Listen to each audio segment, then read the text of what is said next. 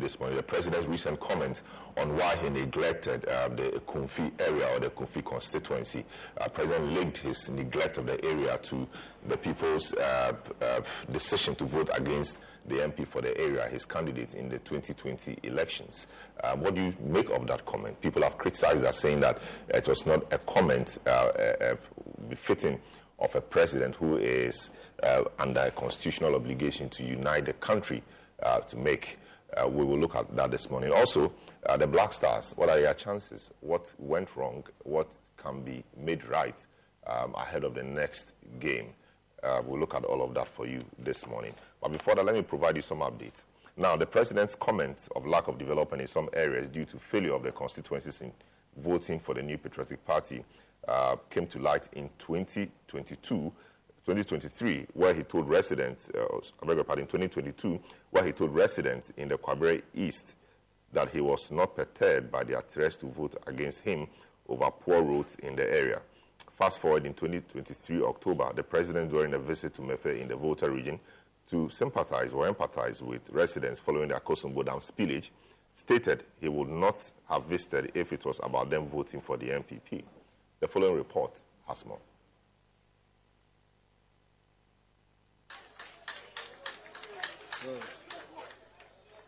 Togbe Kwesi Nego the sixth, Mankralo. O Mama o, the people of Mepe.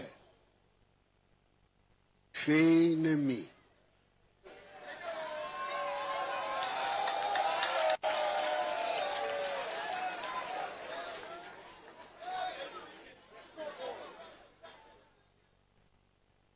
My visit here today is a very simple one.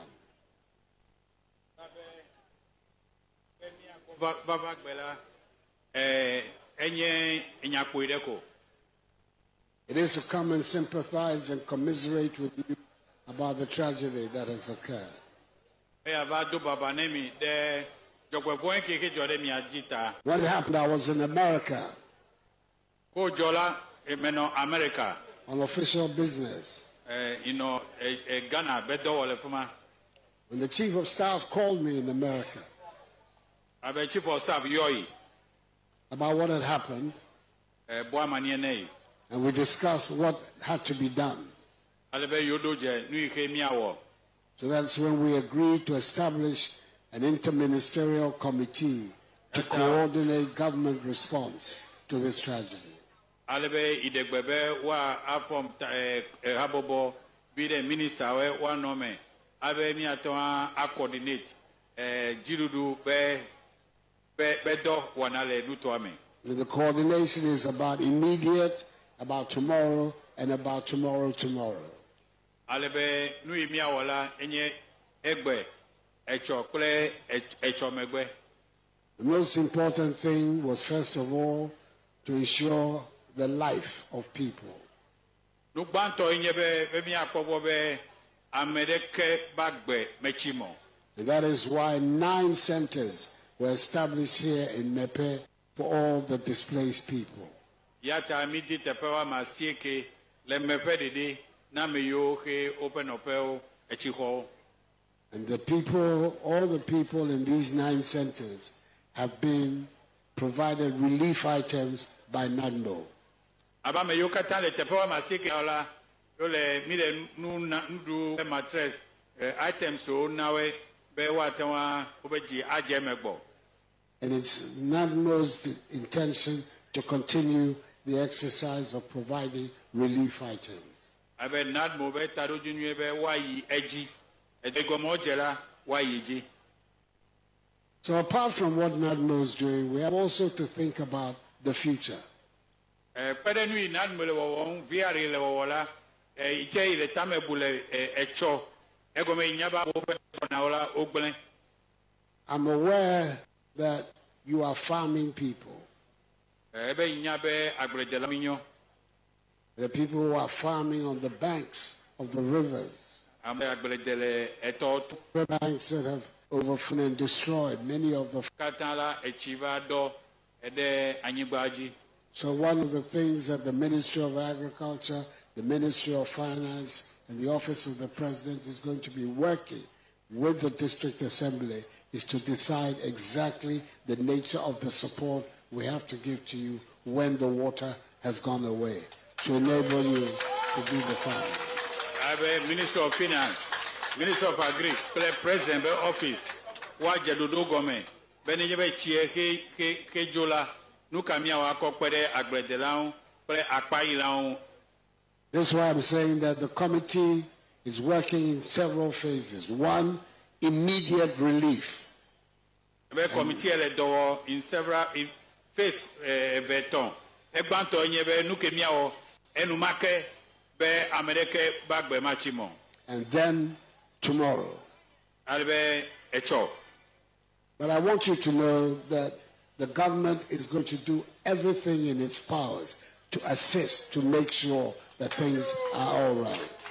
medi be mana mianya be dziɖuɖu la awɔ nu sia nu le eƒe ŋusẽ me be miabe dzimedzidziwo katã la miakpɔ gbɔ ne mi I think everybody here, and I hope you take the message all across North Tongu, South Tongu, Central. Central Tongu, that when these things happen and government acts, politics does not come into the matter at all. mianya eh, eye miana amewo nɔ se. Be nu yi tɔgbi ne nu yi tɔgbi dzɔ la politics me mehiã le me kura o. Amewo ƒe agbe eya le bebe ɖe When I took the oath of office as president, I took the oath of office as president of every single individual in Ghana. ke me ka tem atam abe dukplɔla la me ke ɖe ame sia ame le ghana dukɔ me be ŋkɔme Of all peoples in Ghana, all districts, ame sia ame le ghana nuto ɖe sia ɖe me le ghana and whether they voted for me or not, once I have taken the oath, I am the president of all the people. Ta ame yiwo vote ne yi me yi me vote ne yiwo katã la ele be yeakpɔ woƒe hahiãwo gbɔ ne wɛ So, Togbe, you and your elders, I want the people here, you, beginning with you and the elders, to understand that when something like this happens and government acts, government is acting for Ghanaians, all Ghanaians. ta mi te be tɔgbe kple ametsitsiwo katã woanya be ne nu tɔgbe dzɔ la dziɖuɖu la ed- edena asi me ne ghanatɔwo katã meɖe ame ɖeke le mɔ I came here because Ghanaians are having difficulties and are suffering. meva fi gɔme nye be ghanatɔwo ekuxi nu- nu le fu ɖe nɔ ale be wole fu kpe ya ta yi va ɖa And it is my responsibility to try and help. eye yi be dɔ da asie nye be ya dze agbagba akpe ɖe miawo Because if it's a question of counting who votes for me and who doesn't vote for me, I shouldn't be here because you don't vote for me. Eh, egɔme nye be ne yɛ bɛ ne le tame bu bɛ mɛ ka e dakɔne mɛ ka bɛ dakɔne o e dɔ hi mɛ e e ma da fɔ fiyewu But, but that is not my concern. gake eh, e ame le bebe dɛ. And in any event, one day you will vote for me and my party. bɛ gbɛɖeka la gbɛɖeka la tɔgbe kple be amewo katã wa vote na atiglinyi Elolo, apa. So, Tommy, I came here this afternoon to express my sympathies and to commiserate with all the people All right. So, um, meanwhile, that's the president in Mepe a couple of months ago. Uh, meanwhile, during a vis- recent visit by some traditional leaders from the Kumfi area to the Jubilee House, the president, in his interaction, noted that he overlooked development in Kumfi because they voted the NPP's Francis Ato Cudjoe out of parliament in the 2020 elections. He bemoaned uh, that despite making Ato Cudjoe a deputy minister, the constituent still voted him out. Here's more. Fiolo. I mean, yɛhyɛ ase ba kakrakra. Atokudwo a na ɔyɛ mp wɔ mema no bɛyɛ minister. Ɔbɛyɛ deputy minister. Ne ne titiriw sɛ wonim sɛ ɛnam sonsɔno so bɛhyɛ hyɛ ase ayɛ biribi ama mo akumfi na ankɔ akyire. Election foforɔ baa yɛ ɛyii no firi hɔ ɛno nyinaa ka ho bi na kakra metumi aka sɛ m'ani kakra so manka no na ɛnyɛ no mate deɛ moka All right, so that was the president speaking to some um, traditional elders from the uh, area who came to visit him and talk, to talk about um, general issues, including um, wanting to have a copy of uh, former President Atta Mills' autopsy report and matters of development also came up, and that was the president's uh, remarks in respect of um, that. So, uh, to help us do the first part of the discussion, uh, Professor Seidu Mahama Alidu, Head of Political Science Department uh, of the University of Ghana, uh, Dr. Clement Apaak, Member of Parliament for Builsa South, and then the Honorable Ebenezer Nina Nati, former Member of Parliament for Ablekuma Central. Gentlemen, you are welcome to the program. Thank you. So let, let me start off with you, uh, um, the Honorable Nanete, uh, former MP for Ablekuma Central. Uh, this comment by the President uh, should, uh, I mean, it's actually got, gotten a lot of tongues, tongues wagging and, and people saying all sorts of things about uh, the President's recent outings in respect of many, many things. Um, you, from the, the New Patriotic Party, uh, what's your view about this comment? I mean, you, you think it was in good it, it, it was in good taste, or you think the president could have done better? Thank you, my brother. And let me say good morning to our viewers and good morning to my co-panelists here, more especially my um, Your former colleague. former colleague and a prodigal friend. Okay, I see. I knew there was a mischievous one coming up, but Before, before we entered Parliament in 2012, I was uh, when I contested. He was then not in Parliament. Okay. I think he was then at Legon. Yeah. And they have this, um, and he was called by one of the TV stations making analysis about about uh, Politics. politics and then constituencies. Okay. And that day, unfortunately, I had the opportunity to watch mine. And this one was making analysis. And And look at the work that I'm, I have done in the constituency, thinking, that, so this guy. Will. So when we went to Parliament, is, I it, is, said- it, is it you win? he said I will lose. Oh, okay. So when we went to Parliament, anytime I see him, I just Okay, you, you, you, you it to him. disregarded later he said, ah, why you are always fighting with me? I said, you did this to me today too. I had forgotten. I see. um, yes. The you can't even pinpoint whether it is family members or is a group of people. Simply because I've heard the brother of the late Atta Mills, uh, Samuel Atta Mills, saying that he doesn't recognize the people who went to meet the president. But the people who went there also identified themselves as family members and elders of Ekumfi Otuam. So I'll be surprised as to where the brother is also coming from. But what was the agenda of their meeting with the president? The agenda was to thank the president for the good work he has done at Asomdwee Park. Because Asomdwee Park was constructed by the NDC, but they, they went to dig four tomb there, four or five. I don't know the people that they, they intend to go and bury there. If one person have died, how go? How then you go and dig about five or six tomb there? And when we took office, we have renovated the place that fits a place that need to be buried eh, that you need to bury a president. So they went there to appreciate the good work that he has done. That even if the party that former President Atta Mills sacrificed and helped have neglected where he was buried, and they perceive that they don't expect much from opposition party, but the president, they don't look at the party that he belonged and the party that Atta Mills belonged. He sees to it that he is the president of the republic. It is his responsibility to ensure that Ghanaians, irrespective of your political affiliation, irrespective of where you are coming from, whatever he is supposed to do as a president, he will do it.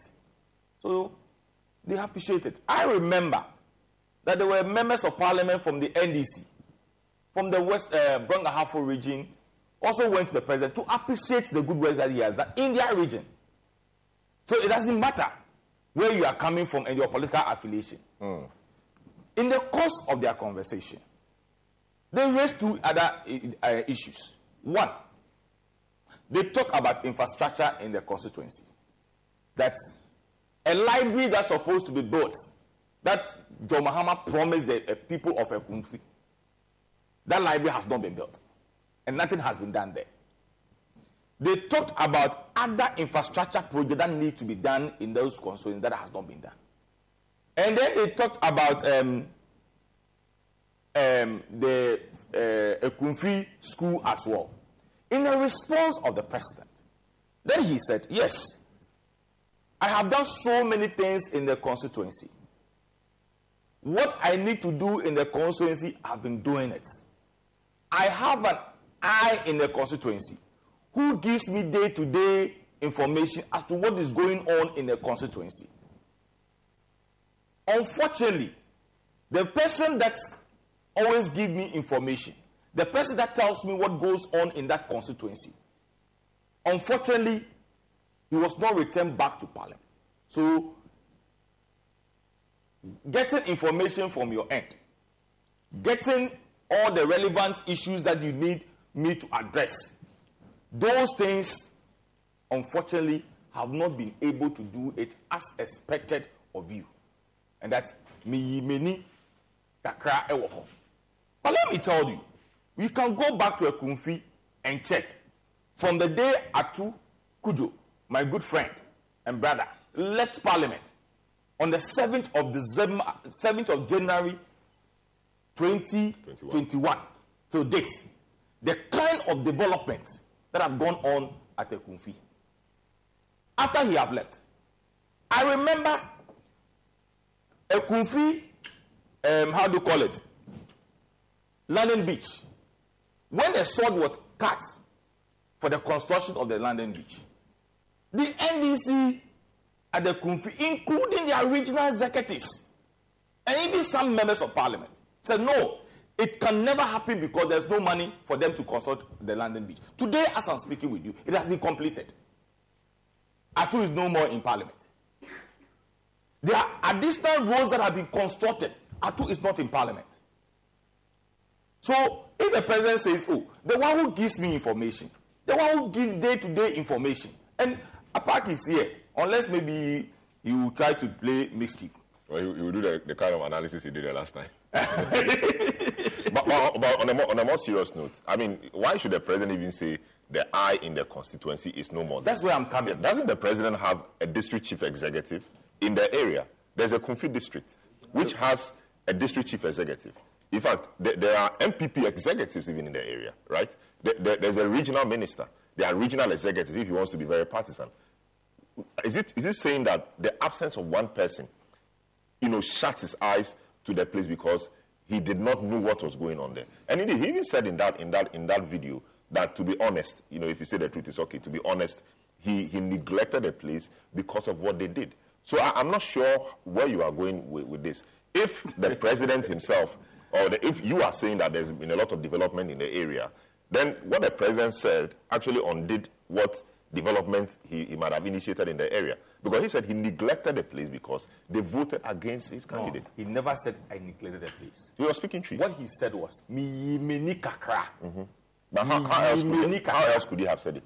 That's true. Ah, but if he say me yemini kakra and or he sidelined them, is that, is that okay? No. Ah, but if you have silenced so, them, me, me, kakra, if you have silenced them in English is no, what? if you have silenced them, how come he completed the? Uh, uh, yes, that's what I'm saying. That his own comments and what you claim is going on on no, the ground. And I'm giving you, an example. Are, are, are but if I say, oh, you know, uh, they, they, they, are not consistent. If I tell you, oh, oh, Eben, you're supposed to put the, oh, it escaped me. What is wrong with it? No, but that, that wasn't what the president said. But in, in that sense, that's what he no, means. That, that wasn't what no, the if, president if said. indeed, if indeed the president decided not to do anything, mm. and I've given you that you can cross check from 2021 to date, if nothing at all. Let, let, let, me, let me put it this way.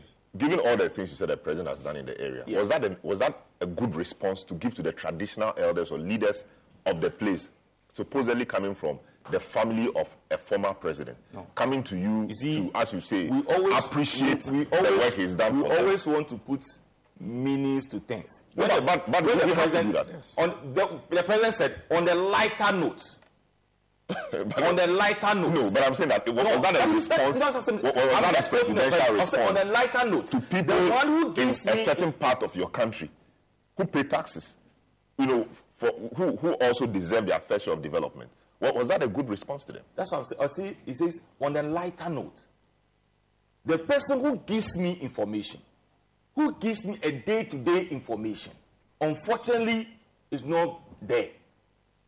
That's why I, I, I, mentioned Apaak's name. That unless Apaak want to be misleading, I can be honest and be sincere with you. Mm. That look, many projects being done in our various constituency are, are not as a result of MMDCEs and regional ministers. Mm. Most of these projects are being lobbied by the members of parliament. Mm. Both parties, both NDC, NPP. Even currently, as I'm speaking with you, I, can honestly tell you that most of the projects being done in maybe in a past constituency is as a result of him moving to ministry by department and agencies. I, am not sure because when you look at people have said that uh, John Mahama, for example, did a lot of work in Ashanti region. But who said Anado have not done anything? No, yeah, so, so I'm making a no, point. why, why so, so that, that, that ah, yes. so let, he said. Let, let, let, me let me, no, no, no, let me develop no, no, That defeats your point because if it were eyes in the constituency or in the region in respect of MPs, then John Mahama could have said that I didn't, I don't have enough eyes in the Ashanti region, so maybe Meni Kakra. You're, you're, even talking about the Volta region that, that, that um, uh, President Akufo-Addo is doing some work in the Volta region.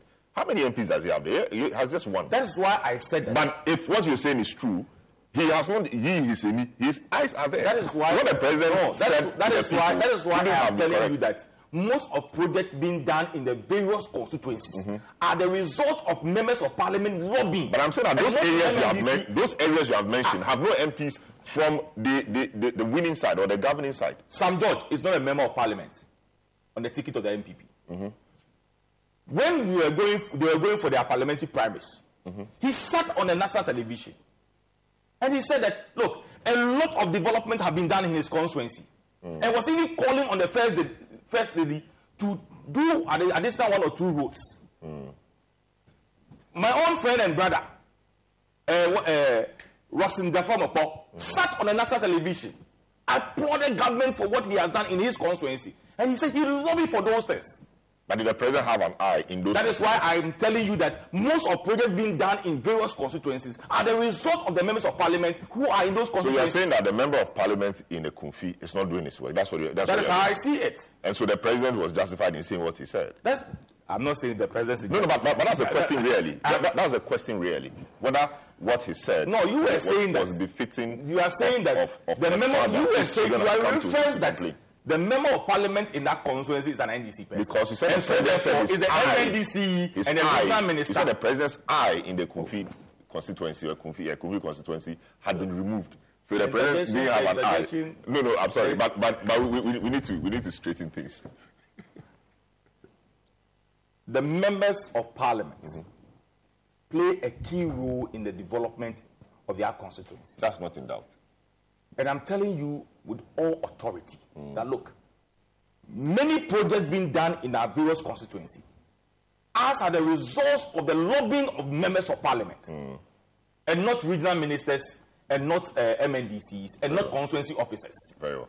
I don't think any constituency officer can work unless maybe the president is having a meeting with constituency officers and they can raise an issue that oh Mr. President, we have this challenge, we have this challenge, we have this challenge.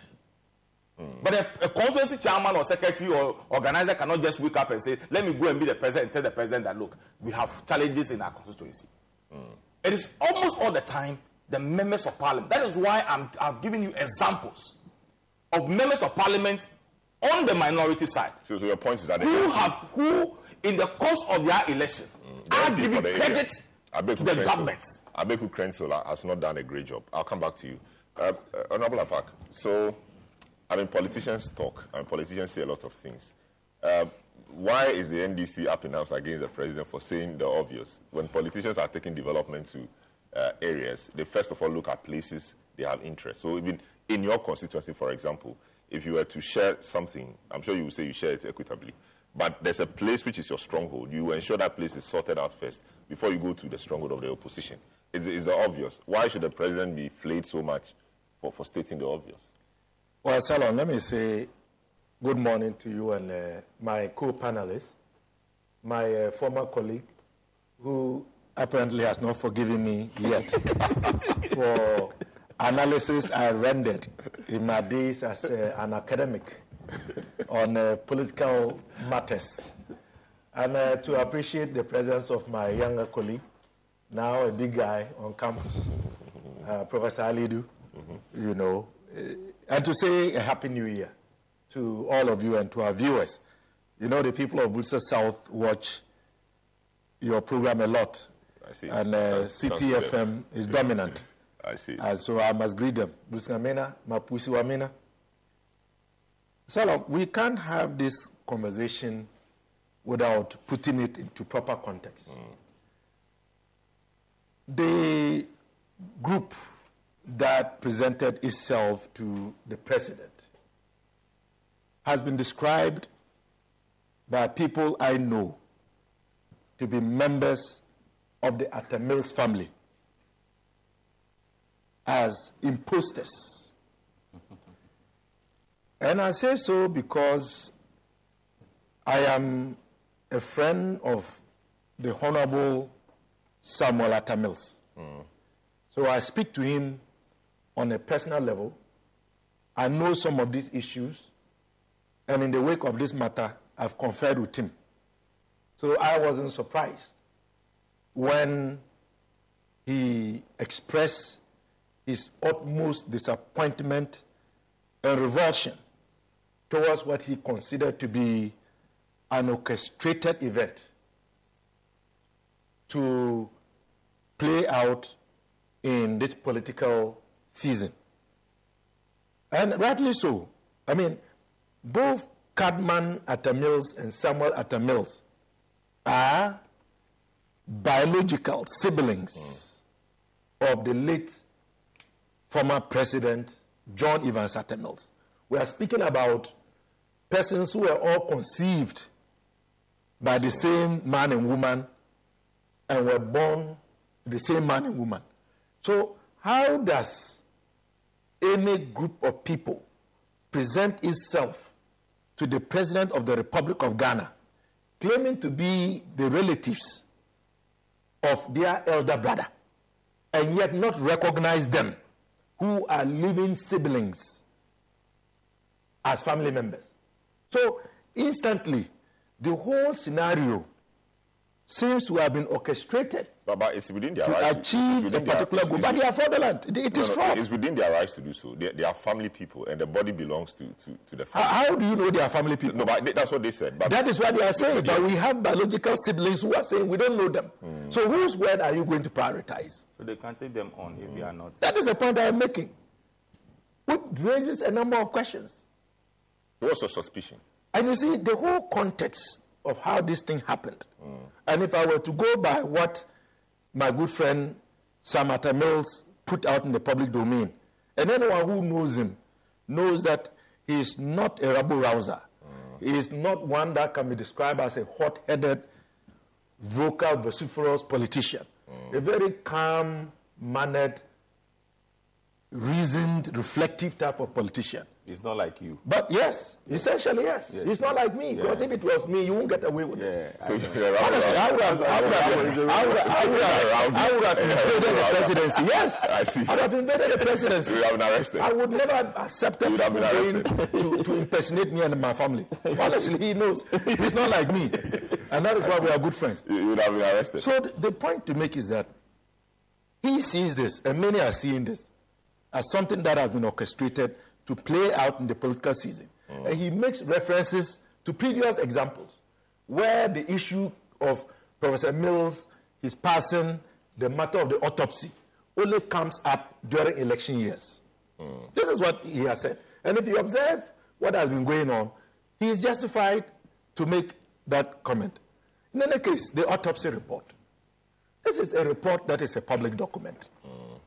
It is there at the 37 Military Hospital. The Accra Metropolitan Assembly has it because, in his words, and I agree with him, a president is not an average citizen. And you don't expect that our former president would have been buried without an autopsy and without a report. And so, for even the president to play along with what we see as a- an arranged event, purportedly unaware that this document is public and is even assuring this fictitious family of the Atta Mills of blessed memory that he would put in the effort and try to make the autopsy available. In itself defeats the entire plot. At, the, at the risk of digressing, eh, what, what, what's, what's, the, what's the big issue about the, the former president's autopsy report? But that is the point. It shouldn't be. It Yeah, shouldn't so, be. So if it's available, I mean, it's a, uh, somebody's document, but it's a, it was president. Let, let's share it. So, so 37 can share it, right? Why- Why should it be 37? If Samuel Atta Mills or Cadman has it, If, if the family truly knew that uh, Samuel Atta Mills was their member, they would have invited him. Mm. Because this is not the first time. or maybe both- they've been trying to deal with them. They've both- been trying to deal with them, and they, they were not they were not cooperating. So well, they don't even know them in the they, first they have to take it to the next level. They don't know them in the first place. How do I share an autopsy with somebody that I don't know? Hmm. So, but the state has the, the capacity to have requested this document from 37 Military Hospital, to have requested it from the Accra Metropolitan Assembly. The president could have simply, with a phone call by the chief of staff, had access to this autopsy if he wanted. But you see, the issue is not the report. It is the trappings around the conversation of the report. Mm. But what, what, what do you think that conversation is, is, is, is to achieve? It's purely diversionary. It's an election year. Mm. Government is in trouble from all fronts. The economy is not doing well. Their candidate that they are presenting has no message. Mm. And every day, every night, we are pummeling government for one issue or the other. So let's throw this in the range. Let's try to divert attention. Let's talk about something that is a non issue according to what we all know. So this is what it is about. But you see, God is good. God is good because in all the setup, the orchestrated, rehearsed activity that was presented to us, the president goofed. Yes, he goofed. And I must say that the goofing that he did has now become part of a pattern where I've come to the conclusion that his pronouncements leaves a lot more to be desired as somebody who is representative of the people of Ghana, regardless of their political affiliation. What kind of statement is that to make?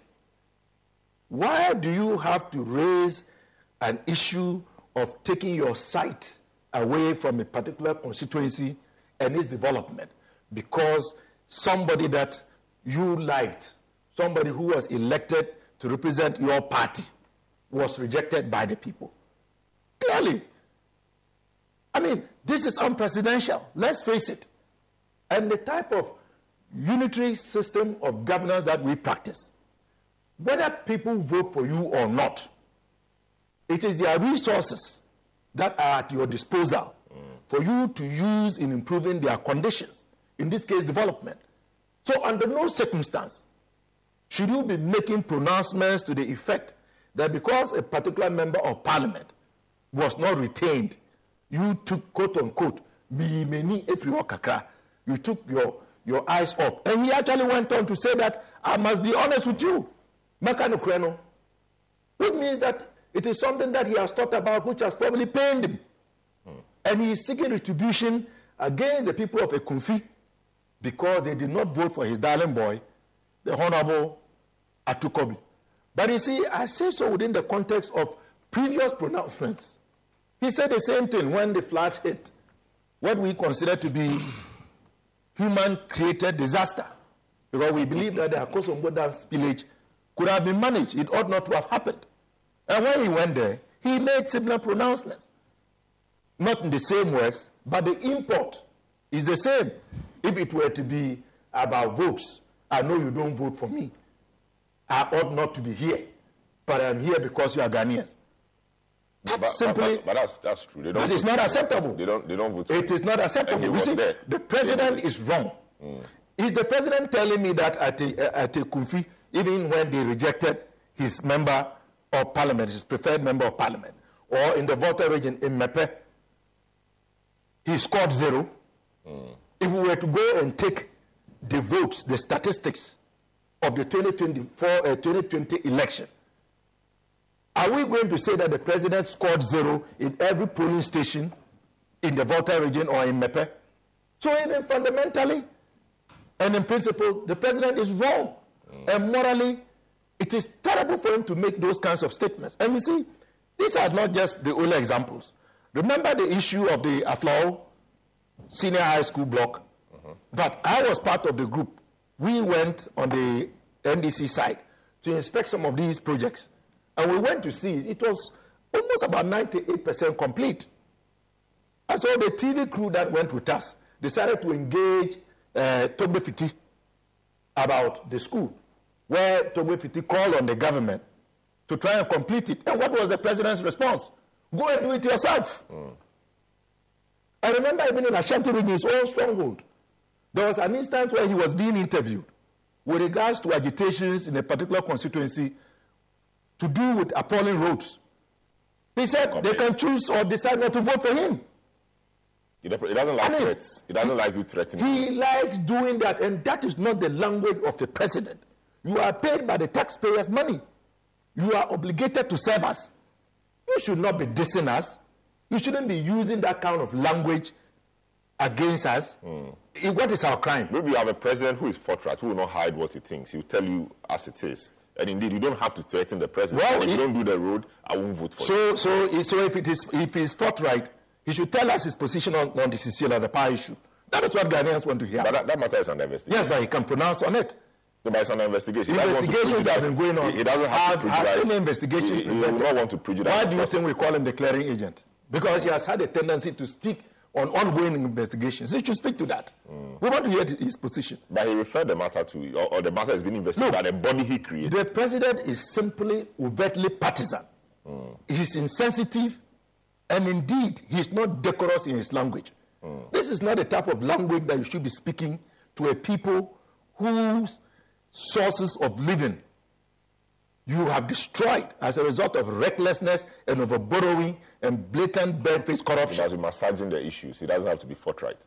That's what you're saying. What is forthright about this? Hmm. It's unpresidential. If you were to look at the Constitution, he is mandated.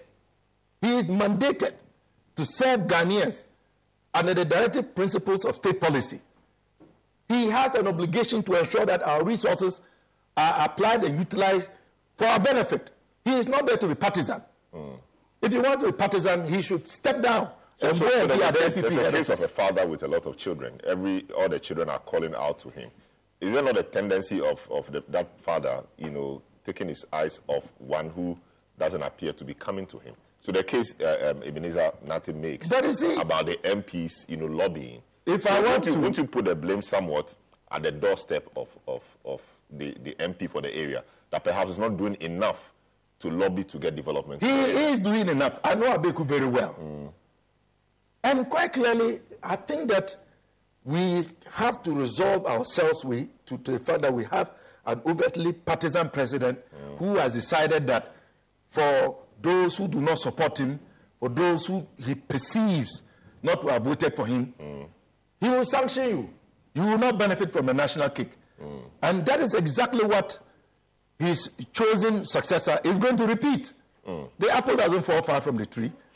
You cannot expect the driver mate to know better than the driver. Mm. So Ghanaians, be wary of the NPP and whoever they are going to bring. You you will be punished. Mm. So you say there's no development in your constituency? Have I said there's no development in my constituency? That's what you we, in, in, in, that's that's what you rightly said. yes, I'm That- lobbying for development. I've done that. You see, And that is my So- role. But you are saying that the one coming after him should bear in mind that they are not going to get development because that is not the con- that's not the He will penalize you. Mm. But you are getting it. Yes, so so you my need to common give- fund- so so you see, in- in that your common fund. It's not Your your common fund. No, your common fund. You and I know that common fund cannot do But I it. lobby. But you are looking And for use projects and you Yeah, are but getting it. Yeah, but you also mentioned that some projects have been done in the area, which Yes. means that the MP for the area is doing his part. Exactly. So the That's- president no, actually that's if, if you are going by no, if you are going by that the me me kakano or that is what I'm telling you that. But that from the- 2021 to date, Things there are a lot of work has been Very done. well. Let, let, let me speak But the point. I am making is that the president has turned out to be the worst president we have. His sheer pronouncements mm. do not foster national unity Very well. and cohesion. Very well. He is overtly partisan, mm. and it ought not to be that way. Very well. Prof, I mean, a, a, lot, a, a- a lot of people have said many things. People think that what the president said was not presidential. He didn't speak well. You know, that's the verdict of many people. What, what, from from your, your side of things, your, your viewpoint, what do you make of the president's comments? Thank you so much. and Good morning to your, to your viewers. I think uh, what the president said, but it is unfortunate that he said it that way. If you go back to 1963, uh, a famous political scientist called uh, Harold Lasswell wrote a book called Politics Who Gets What, When, and How. And that seminal book has now become the definition of politics in a way. That when you look at politics, it's more about distributionary, distribution of resources. So when we talk about, and there are three issues in that, in that definition what, the when, and then the how. So the what basically speaks to tax reliefs, development projects, policies, contracts, scholarships, appointments, employment, infrastructure development, and everything. So that is the what. So when we say who gets what, it could be any of this. The when is the timing.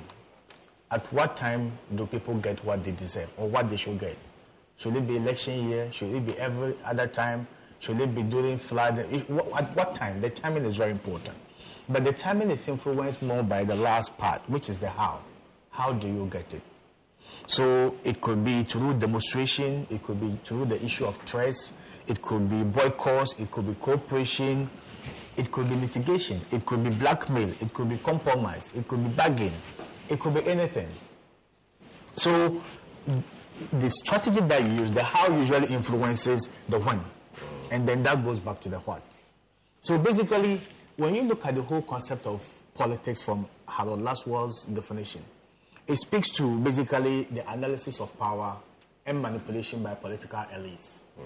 So, if somebody who is in authority want to manipulate support for his party or his government, he can decide to deny you development, even though you may deserve it. He can decide to issue trust, even though he's not supposed to do that, and, and those kind of things. So basically, the when could be good or bad. But the reasons why we prefer to be in a democratic state is because of the regulatory character of democracy as a system of government. There are institutions that regulate behavior that even impose values on the people. And, and basically, that is why, knowing very well that the, the when can actually be negative or positive, there are rules that determine and regulate how the when must be, uh, the how must be done. And that is why, when you look at, there are a lot of international conventions that speaks to the right to development, uh, equitable development, the distribution of resources and benefits, and the enhancement of the welfare of the citizens in, in every part of the world.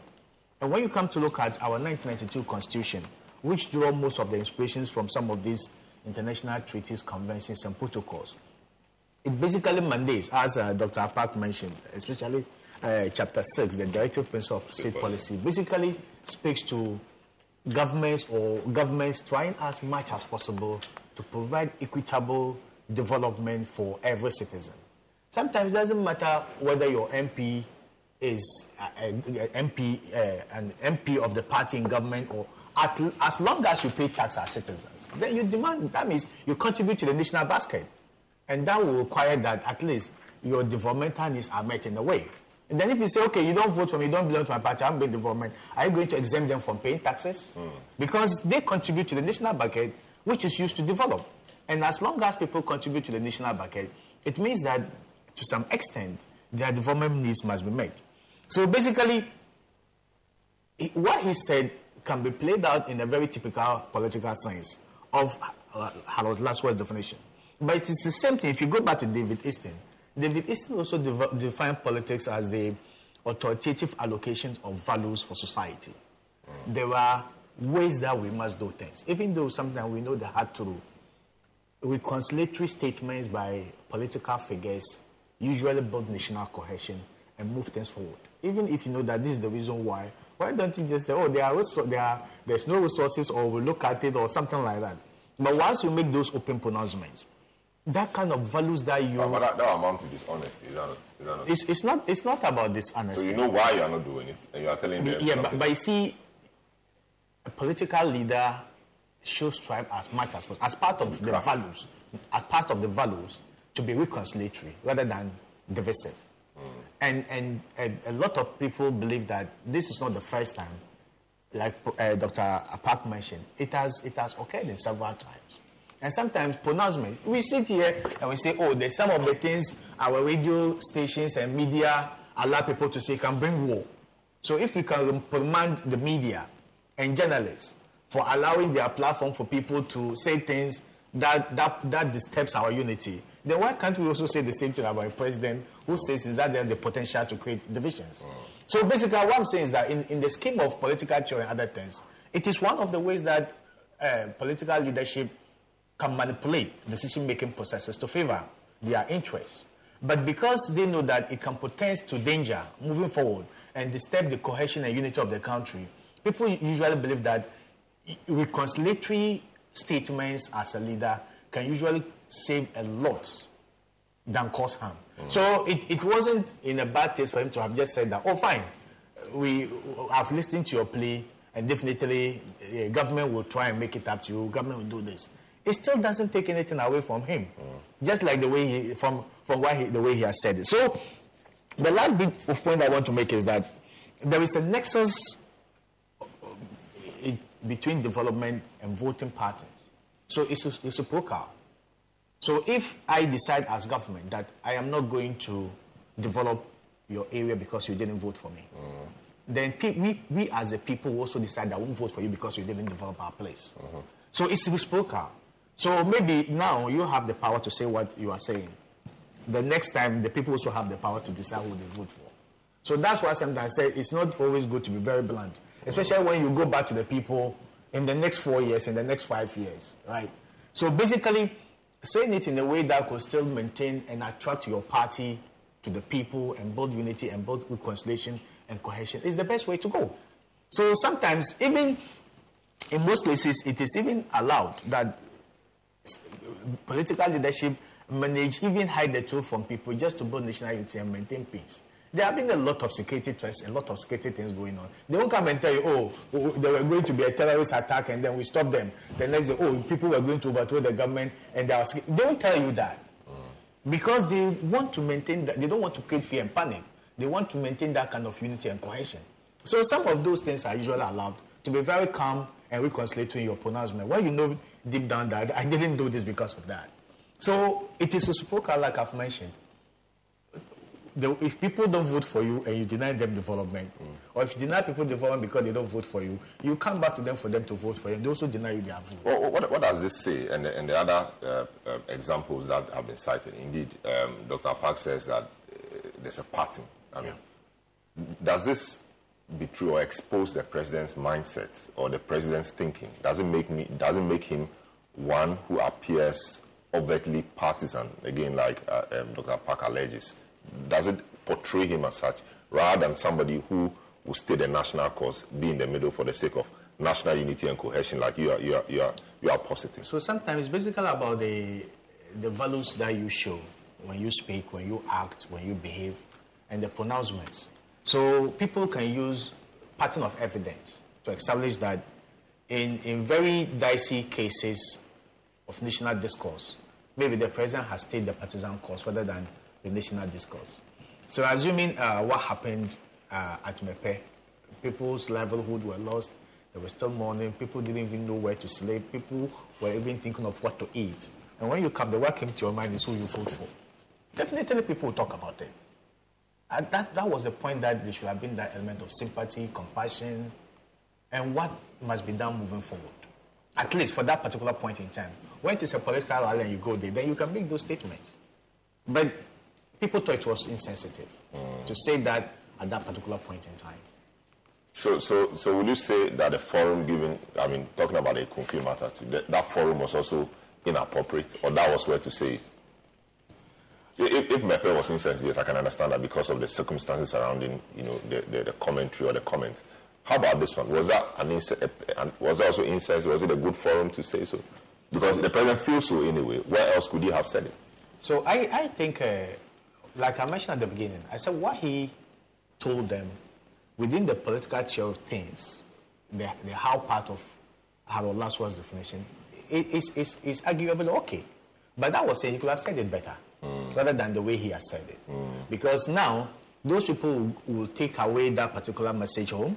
Some of them may not even be happy, even though they couldn't have expressed it before the president. The constituencies, the constituents who were listening, some of them will not be happy. Now it has become an issue of national debate, and then maybe in, in a couple of months, the vice president and his team may go there to campaign, and then they'll say, Ah, but you said we didn't vote for it, so what do you want?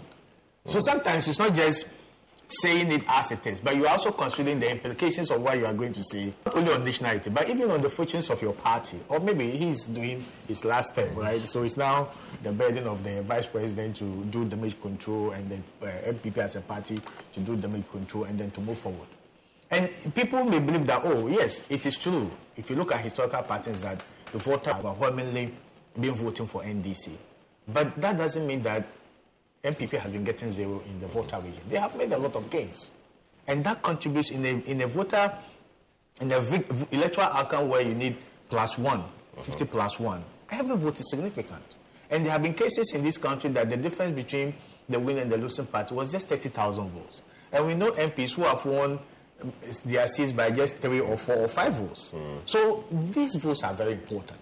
So the amount of votes that NPP is able to make from the Volta region the percentage of vote, mm. it doesn't mean winning outright, mm. can have a lot of implication on their ability to win. Just right. like whenever the NDC strategizing, they think, oh, if we can make at, maybe up to 15 or 20 percent in Ashanti region, right. it can help. So basically, that doesn't mean that. So if you need at least 20 percent in Ashanti, you need. The people there also deserve some development. Definitely. Very well. Uh, this is a big issue. 97.3 Citi FM also live on our socials. We'll take a short break. Uh, we'll return to continue uh, the conversation. Professor Seidu Mahama Alidu, head of Political Science Department, Dr. Clement Apaak, MP Builsa South, and the Honorable Ebenezer Nii Narh Nartey, former MP for Ablekuma Central, are my guests. Don't go away.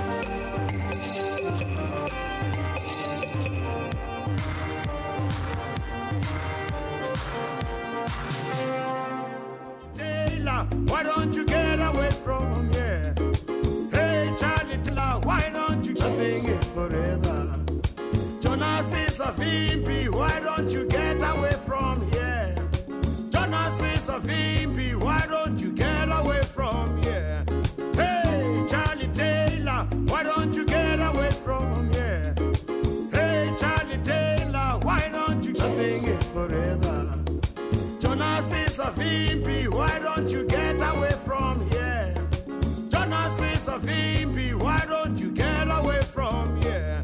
Hey, Charlie Taylor, why don't you get away from here? Hey, Charlie Taylor, why don't you? Nothing is forever. Jonas is a VP. don't you get away from here? Genesis of Impi. Citi 97.3. Accra.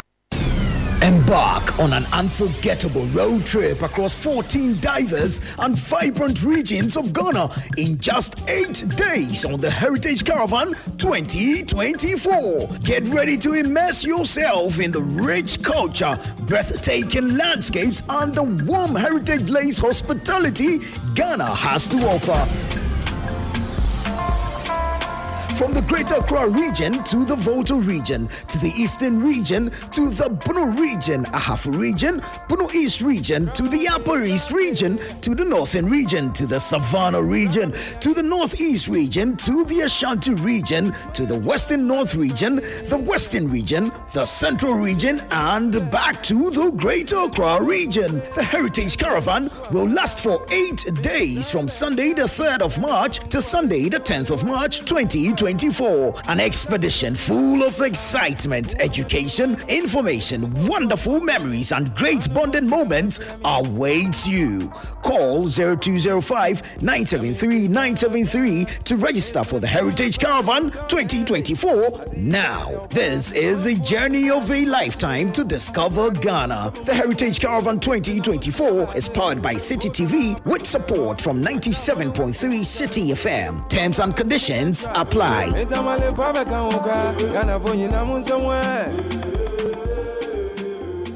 Genesis of Impi. Why don't you get away from here?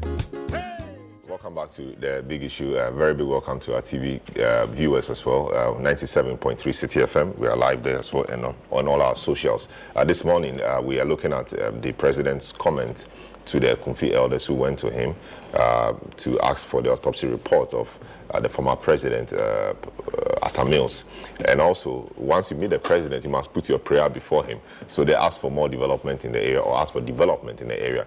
The president said he sidelined them or he neglected them because they did not vote for um, his candidate. That is, uh, and that has become uh, the subject of many, many uh, discussions. Uh, we also look at the matter of the Black Stars at AFCON, the African Cup of Nations. The Black Stars have not been impressive.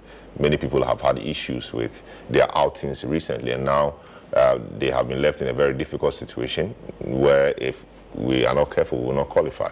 It's been left to a lot of calculation. This person must beat this person, this person must draw, and we must win, and all of that before we pass or before we qualify. When we had our destiny in our own hands, we did not have to lose that match against Cape Verde, people have said. And even in the last match against Egypt, people think that we could have easily won that match and not to draw. I mean, the, the mistakes we made were unpardonable in, in, in, in that particular match. Now we have a match against Mozambique who lost 3 0 against Cape Verde. Are we able to turn the heat on Mozambique and beat them and beat them well? Or we will do as we did against Comoros in the previous tournament? I will look at all of that. And the supporters have also been complaining. They said they didn't have money. They were taken to the place without money.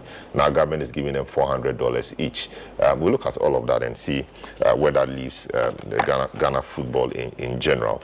My guest this morning uh, discussing the matter of the president's comment to the Ekumfi elders, uh, Professor Seidu Mahama Alidu, head of political science uh, department at the University of Ghana, Dr. Clement Apaak, member of parliament for Builsa South, um, Ebenezer Nii Narh Nartey, honorable, uh, former member of parliament for Ablekuma Central. Today, your, your favorite uh, uh, uh, panelist, Franklin Cudjoe, is, is, not on. He has other businesses to deal with, but we'll have him back um, next week. Yes, so, I mean, uh, that, that's, that's what it is. Um, the, the, the, the, president really uh, made the comment, but if, if, if we can uh, um, hear again um, that comment the president made um, to the Ekumfi elders, just to refocus the discussion again, um, uh, so, so, so that we take it from there. I don't know the context in which uh, the people seek to understand what the president. Fiolo, I mean, yeah, shall say about kakra Ato Cudjoe. Ah, no, yeah, MP war. The man be a minister, or a deputy minister.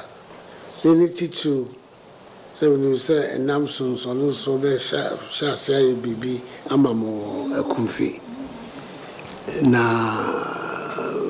ankɔ akyire election foforɔ baa yɛ ɛyii no firi hɔ no na ne nyinaa ka ho bi na kakra metumi aka sɛ me nso meyi m'ani kakra so firi mu so. Manka no koraa na ɛnyɛ All right, so that was the president speaking to members of the, uh, I don't even know, I mean, the members of the Kufi area, um, family members of the Professor uh, Claim, John Evans, claim, they John Evans be. Atta Mills. They claim to and, be. Uh, Apaak and Samuel Atta Mills say that they did not know. Nick Cadman uh, s- uh, tried to cast some doubts on who they were and said that if they really wanted autopsy report, the report was public. They could um, have uh, um, asked for it and they would be given. Uh, Apaak, who is one of my guests, a member of parliament for Builsa South, is saying that he thinks that there were other uh, uh, motives to the visit to the Flagstaff House or to the Jubilee House than the issue of the autopsy uh, report. Um, so I, I come back to you, um, Honorable uh, Nartey. Um, the, the, the, uh, the, the president's comments, I mean, how much of a problem is it for the, the NPP? Because in recent times, it appears if he's not speaking with a script, um, he, he says things which um, may not or are not, you know, very complimentary or very helpful to your cause of breaking the eight. For example, when during the super delegates conference, for example, when he was asked about the economy, he said, "Yeah, the, the next leader would, would take care of the economy."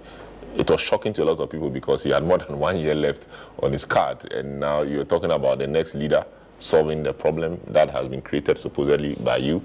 He went to Mepe, even though he had pointers he was speaking from, he went off script and he made that comment, which, which is adding to a number of things um, he has said that people think he, he, he ought not to be saying.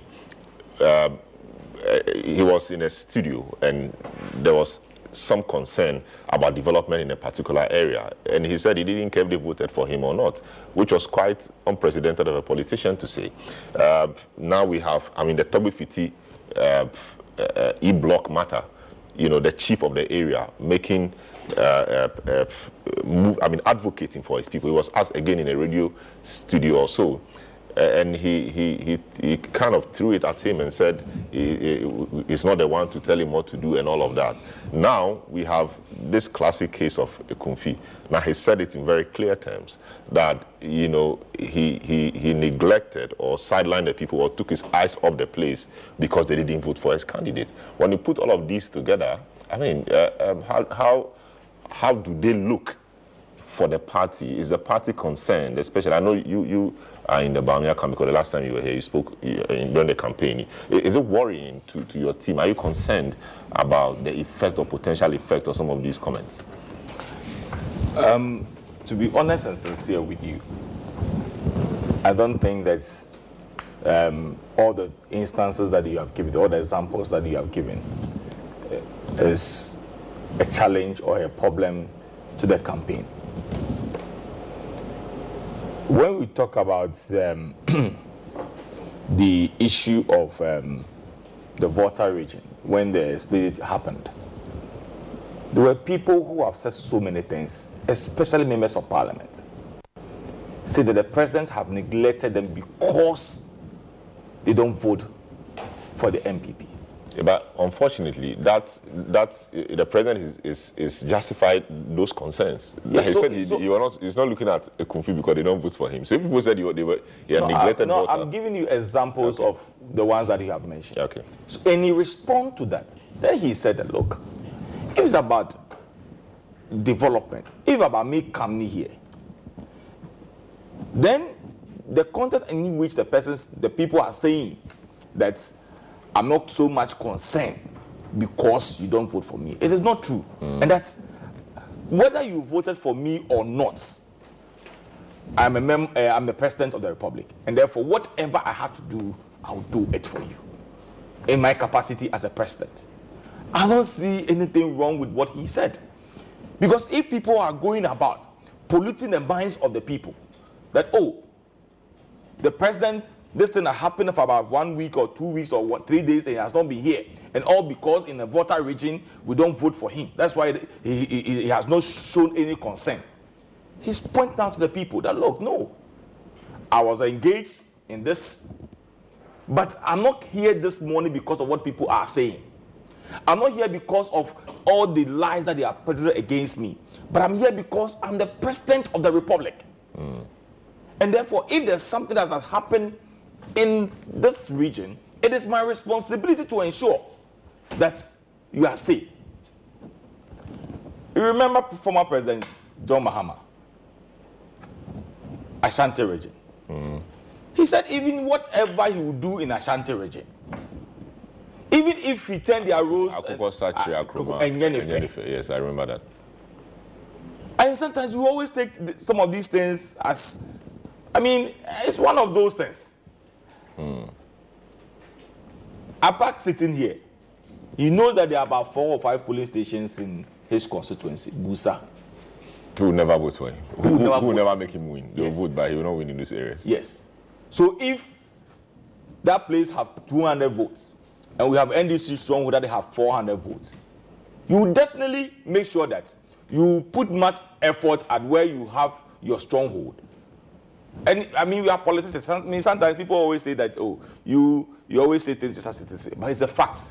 You don't have to dispute that fact. That it is true.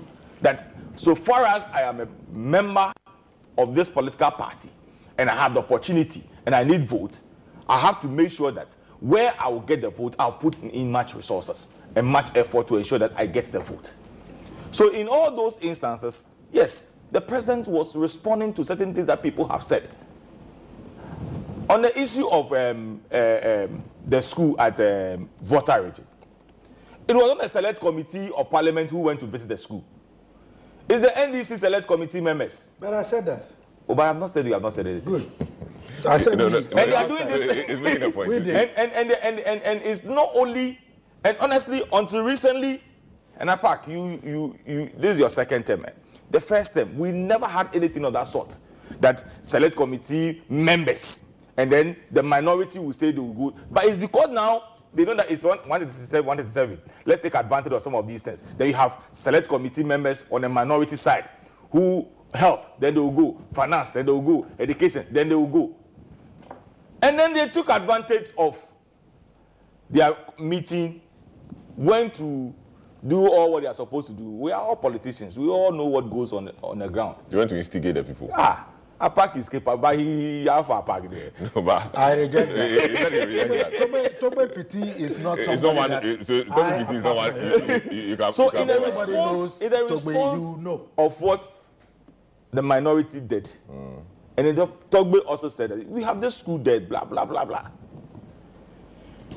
What has happened to it today? As a committee ranking member, you know that now it's completed, right? Yeah, but, but, the, but the point is, was that a proper response to the revered traditional elder, traditional leader for the people of the But what the president said was not anything so serious. You see, we always want to, we always the want to. He's we not always, like you and I. we always want to choose things to, to suit the situation in which we find ourselves. If it happens to be NPP, we'll do same. I'll not, I'll, I'll, I'll not sit here and pretend. We'll do same. Uh, But we use Mahama's own to campaign Mm. when he said, Akoko Sacha Akromako Ayenyefe. Mm. So I know definitely apart this thing will take him like six months to campaign on it. Even from I'll not be surprised next week he'll go to Ekumfi and he'll be using this to campaign. I know Apaak is capable of doing. so definitely he will use um, how do you call it, take a political advantage about it. Mm. But to be honest with you, and to be sincere with you, all these instances the president have made comment on it. These are places that when you go today, you can see a lot of changes a lot of changes in those. That's why I've given. So even after Ato have left uh, as a member of parliament from 2021 to date, there has been development. The Togbes one, it has been done. I mean, just go to all the places that people have seen that the president didn't talk well, and you can see that has been changed. Today, as yesterday, I spoke to the deputy director of NADMO, my own brother and friend, Seji Saji. He's still at the Volta ready to ensure that where they, are, the split- where they have challenges, they are working seriously at it. It does not mean that because it's not an NPP stronghold, we have neglected the place. No, work is still ongoing. I mean, there are a lot of development even going on in NDC stronghold, even more than NPP. Ah, let me give you one example. There was a time we even had an issue with the Minister for um, uh, Roads. When we go to Parliament, At- Apaak will tell you, before speaker comes, you can see all of us be going to different, different. I can go and sit on a park seat. We can chat all of. Ah, then Senator Kiyonsan say, ah, you, the best minister you have had is um, how do you call it, Amoako-Attah. Come and see my constituency. This road has been done. This road, and then we got upset. I said, hey, you opposition, me in government. ah, even Sam George, even said this one, uh, how do you call it, uh, agenda one one one. He said he lobbied for his own and had lobbied for his own contractor. Go and ask any NPP MP whether the one district, uh, one uh, uh, agenda 111, whether the one that is being built in his or a constituency, whether he know the contractor. So it's about how you yourself, as a member of parliament, you go and lobby for it. So for me, I think that yes, it is not being yes, the NDC will take advantage of it we also have response to it. Mm. Let, so let, let, let's, see, let's see some of the things the NDC has said about this. So its flag bearer, former president, he, he has been on that seat before. Uh, John Mahama tweeted um, a couple of days ago, about two days ago, and, and said this. The president's comments that he ignored, and that's on your screen, that he ignored uh, uh, the development of Ekumfi because they voted out his parliamentarian is most unfortunate. The President Akufo-Addo has a penchant for making such partisan statements, as we witnessed recently during his visit to flood victims in Mepe. His actions contradict the oath he swore as president uh, to do justice to all manner of persons. Uh, let me also remind him of Chapter 6 of our Constitution, specifically Article 36, Clause 2D, which stipulates the need for governments to undertake, quote, even, even and balanced development of all regions and every part of each region of Ghana, and in particular, improving the conditions of life in the rural areas and generally redressing an imbalance in development between uh, the rural and, and, urban areas. Um, his, his running mate in the 2020 election, who, who is also, uh, uh, who possibly could be running mate for this coming election, uh, Professor Jane Nana Opoku Agyeman, also uh, um, uh, tweeted around the same time and, and, and, and said a few, a few things as well quite lengthy, I should say, said, Mr. President, please do something, say something different before you go. Uh, but come to think of it, our president has been consistent in blaming his failures and woes on those who he claims do not vote for him. No one has forgotten his response to Togbe Ajonu Gaga Amenya Fiti, the fifth, the paramount chief from Aflao, about the need to complete one of, the, uh, one of our e-blocks uh, to preempt unnecessary stress. Many remember a similar reaction in response in a response to the displaced and traumatized people of the flooded areas in the Volta region. He simply repeated same to the usurpers from Ekumfi as described by the family of our late uh, president who were granted audience on a matter that is clearly none of their business. The paradox is very tangible. The people of Ashanti region constantly complain of neglect. Does his party not gain majority of their votes uh, from the region. Maybe they don't vote in the consistency expressed. Are they are, are deserving of his neglect? Uh, the, this reaction makes one wonder where the massive votes actually come from. Many of us await the response of our president to his stronghold. Maybe he will repeat his response to Togbe Ajonu Gaga, Amenya Fiti the Fifth, or to the good people of Kwabre again. But let's wait. Maybe we will hear a response different from the one he directed uh, to the people of Kwabre, that it's none of his business if they vote for the NDC. I believe the good people of Kwabre have heard a president whose party they swear to have consistently uh, voted for, loud and clear. Indeed, we went, he went on to explain to the good people of Kwabre that he is not expected to hold their thumbs down the ballot papers. The NDC welcomes the votes of all people in the country regardless. We are happy to collaborate with everyone who desires to restore our country unto itself by joining all our efforts in building the Ghana we all want, led by our experienced, respectful, and humble flag bearer, His Excellency John Dramani Mahama, whose records uh, whose record speaks for itself. So, so here you are, seeing key political actors taking advantage of the president's uh, uh um, comments now, emphasizing, Prof, here, emphasizing uh, the, the comments he made about Kwabre that he, he, he did not uh, uh, uh, hold their thumb to, to imprint, you know, on the ballot paper and all of that. Couldn't the president have saved all of us, including you, I mean, his party members, these, you know, troubles by just saying the right things. As for Nana, she's lobbying for her position. No, but, but the things she, she has said, are, they- are they not factual? Because because it has it is Are clear. It, it is clear that when it comes to the election that we are going to run in 2024, she's not relevant. So she just wants to be relevant.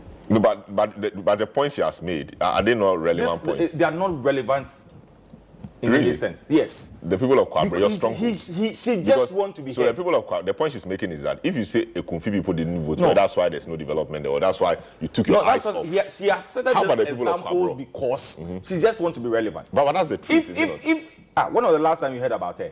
Oh, Abba. no, but she, she's been No, around. when's the last time you heard about No, her? she- she- so she's you just around. want to say something for you people to talk about her. She's been So around. I- Always but, but that's no, what no. poli- that's what politicians do. Is that No, not? so that so that But that's the what mama will politicians know do. that she's still alive. but that's what politicians and do. we considered her. because to be honest and sincere with you, all the things that she has said, I think yes, the president have said all these things, Mm-hmm. and that's why I have said that look, go back to all these constituencies that the president have mentioned, and Mm-hmm. people have talked about it, and go and see whether they have not been developed in those areas. Yeah, but and the point is, But in their point, it's because he want to get her attention. really, Because Eric Opoku is after her. Mm. Because um, Apaak is after her. So she just want to be relevant. Name at least hasn't come up yet. Why? But I mentioned. okay, so you, if you, I are, mention, bring, wouldn't you like you are bringing his name out. No problem. Apart, just, just take I'll it be very time. grateful that my my, got a good my, my friend. friend is a, is a vice president. Okay, that's your, because a party will lose. I, I, I, will, I will see. We are not going name to lose. uh, Okay, because Professor vice president. Okay, running me. That's fine. You see? so she just want to be relevant. As for Mahama on the things that she, he have said, he has no moral right. Because I've given an example of what he have said. So he knows the article, and then he said that "Akoko Sacha Akumakra Yenefe." He knows that. No, but, but you see, the difference between what he said and what There's no difference. No, it's all it's all boiled down to development. No, the, the, the point that he is saying that he's done a lot for the people, but they are not seeing it. Because no matter what he does, Yeah. because they don't support him, Uh-huh. they won't see. It- But this one, he said he, he's not doing it because they voted his person That's out. right. And he will tell you the say- truth. no, no. That is the reason. He said that. No, the president said. Na atukudo na ɛwɔ hɔ. Ba ofiri hɔ nom. Na me yi me ni. Ɛma me yi me ɛma. A kind of cry, say Emma. speaking the truth. So that's what it is. It's true. Ɛma. Me yi me ni kakra. so now we are going to tree interpretation. well, we, all, we heard him. Yes, that was a, but that is what he said. Uh-huh. That ɛma me yi me ni kakra then ɛwɔ hɔ. And he emphasized by saying After that. me to yi me ni kakra wɔ hɔ nom no, there has been development there. He didn't say that. Ah. No, I'm not saying that. That's not what the are now interpreting No, I'm saying No, that. I- I'm surprised after that me, you the- a free the line you are- you are inserting in after me, you make a free honor. But yesterday have been development there. I see. So, If like so it me, means that what the president few- said, No, if like you know, it's not even consistent with what's happening on the ground. So the president is it is it is it not is it No. not in touch? Because typically, I, I, what I know is before a group of people from a particular part of the country come to you, no matter what they come and talk about, they will talk about development. Yeah. So maybe what you have to do, what your handlers should do, is to give you some update on what is happening in the area, Mm-hmm. what you have been doing. So how that wasn't done, I, I do not know. That's how come No, apart that's what I'm point about the the, uh, the, the meeting being orchestrated. when it's may- not may- a, cost, may- a, cost, may- a may- meeting. may It's a meeting that attractive. it is a meeting that Because if you all these landing beach and things you are talking about, Yeah. know who the president is, know and know But how he touts. you see- you see the problem? Know how he touts his achievements. He would have said those things. But that no, even without that, we've done ABC, but we will do more, even though you don't. have you had opportunity to listen to the old video? No, no, but you know we can't always listen to that. Yeah, so you get where it's sweet. Look, this issue came like the NDC people going to swear. Good job, Okay. these people. I'm here. Ah, haven't you seen No, you are- are digressing. Elvis and uh, No, you are uh, digressing. uh, Is that, uh, you are digressing. But I'm not digressing, it's also part some of it. MPP people in Ashanti going to some water to go and uh, you know. ah, those are delegates. Oh. Eh, but they are, they are not NDC. Those are not- these are not this, this is a former minister, a special assistant to the president, a director of elections. But was the only one going to go? Ah, the last I was calling on their wives to divorce them. Ah, so when Wuntumi and Co went to Nana Tongo, So how about those? So you are comparing who to me to Elvis No, Efeaka. but he's wasn't the the only regional one. chairman of the party of your strong But group. he wasn't You the are But we are you are digressing. referring who to me. No, no, no, You we are are- we are referring digressing. to He wasn't Elvis the only Efeaka, who one. has been a minister No, we are, we before. are, we are digressing. Let That us you have have a to conversation. swear. No, Yesterday I met let- one. let's- let's Yesterday come back. yesterday I met Let's one come of back them. to They the were issue. squatting Let's- there. let's- Yesterday let's I come met back to- I met they are, they are, Let- let- their let- let's legs come back to the issue. folded Yesterday I met- as if they were worshiping Buddha. Let- I Let's come back to yesterday I met one All of right. them. Their children. Your, your, your, your, The microphone, firstborn. your, your microphones When I are met off. the person, the- your, your, your microphones are off. Actually, Nobody wants to blame them. let, let, let, let, "Oh, me take this. already Let, let, let me take these few It's messages. Let me take these few messages. Uh, Chris from Ashali says, Selorm, we are not surprised about the president's pronouncement at all. It's becoming his trade and nobody will take it away from him. Uh, do you remember his response to Aflao, the Aflao chief who called for completion of Mahama's E-block? I know you remember what he told the victims of, of the dance village. Uh, what a vindictive nature Chris, uh, uh, Chris says. Uh, this one uh, from this one says, uh, "Good morning, Citi FM. In fact, the president's statement is untenable. How on earth will a sitting president speak in this manner? The NPP communicated to stop defending this comment. Um, Papa Lincoln in Pone says, Selorm, the language of the president is unpresidential, and that was not the first time he said that. He is intolerant and politically mischievous. He even said worse when he visited Pone, Pone near Tema, you see. There was a banter between him and the paramount chief on such utterances. He must behave like a president and not uh, a, a party propagandist, you see. Uh, Fidelis in Accra uh, says, uh, Selorm President Akufo-Addo soon forgot the days he went around begging for votes to become president. He became president only to be proud and arrogant over the very people who voted for him. Discriminating developmental projects is unfortunate, and it's clear that President Akufo-Addo became president just to make a name for himself, not for the interest of Ghanaians. Uh, there is uh, there's there's a lot of judgment you, you want to say. I don't know. Uh, Jones Adoboy in La says, uh, "Good morning, Selorm. One would have thought that president the president's unfortunate comment at Mepe was a slip of tongue, but to repeat it again demonstrated how vindictive Akufo-Addo the Akufo-Addo government is. I've always maintained that Akufo-Addo did not come to rule, but to score a point best known to him. Um, Ghanaians are not angry enough. Jones Adoboy in in La.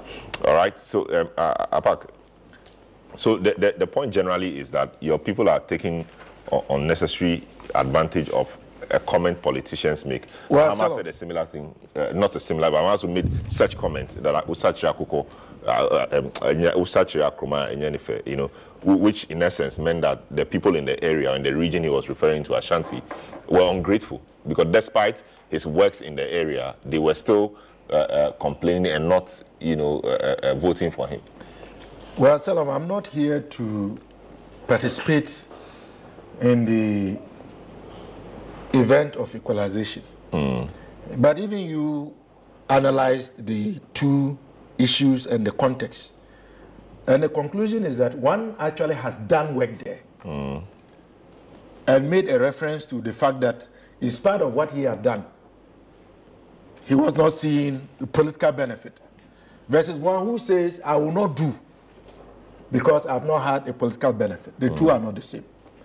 But you see, saying that John Mahama doesn't have the moral right to call out a president for being overtly partisan and non-presidential. And make comments who trust that he is not even abiding by the word and letter of the constitution. Cannot be seen to be opportunistic. What else are we supposed to do if we don't call duty bearers mm. out for doing what is not in the national interest and for testifying that they are being selective?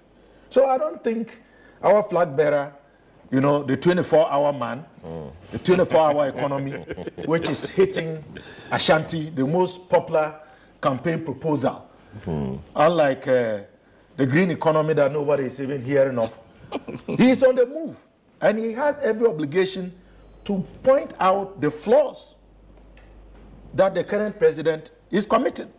And you see, for Professor Nana Jane Opoku Agyeman, that woman of substance remains relevant today as she was yesterday and as she will be in the future. Hmm. She has not been in the doldrums. She has not been in the warehouse. For the education of my good friend, hmm. she has been very, very active. If not within the party, which she has, but even she has international and continental obligations You know, she, she does work with the UN, with UNICEF. She does work with the African Union on the area of education. And she has been very active in the political landscape, even post 2020. So it's not because she wants to catch John Mahama's eye or the NDC's eye. In fact, I know that on many occasions, John Mahama has delegated Prof to go and represent him mm. at events and programs.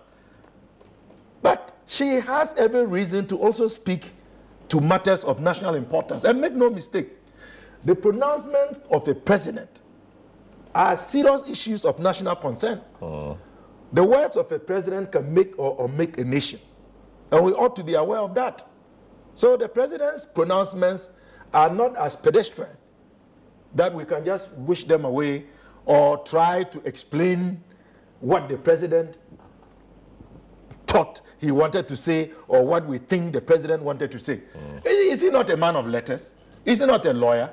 Doesn't he know the implications of statements and language? Mm. It is deliberate, and that is in his nature.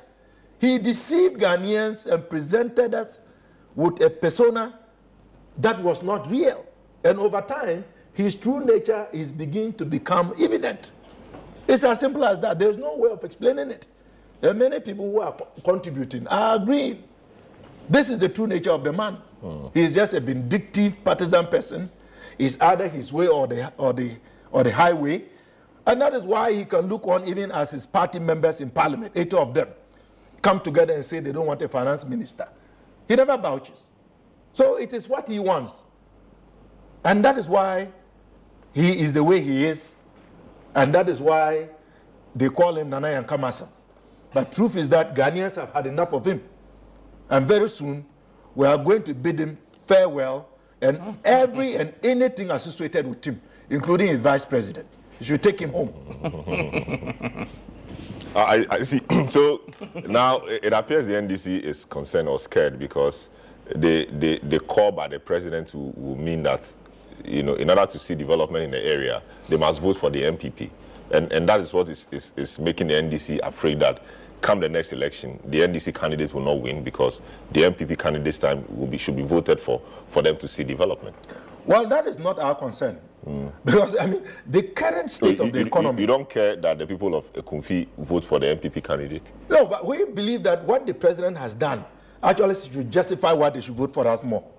Because, because they voted for you and they are not seeing the development. Yes. The president's, you know. Yes, so, so they should vote for us more. Mm-hmm. So that we win the presidency and we win a majority in parliament. Mm. And we will spread development across Ghana. It's as simple as that. Mm. You have one who is selective, who will say that if you don't vote for me, you don't vote for my preferred parliamentary candidate, you are going to be in the doghouse. Mm. And you have one who says that vote for me, I would come, I would ensure that I apply the constitution as required, I will spread development uh, because you have voted for me as a president. So I think this statement in itself further clarifies the differences between the NDC, our candidate, and the NPP, their president and their candidate. Mm. So Ghanaians have a choice. If you want those who will come and you continue to experience haircuts, then you have a choice. Mm. If you want those who will come and continue imposing more taxes and more taxes, then you have a choice.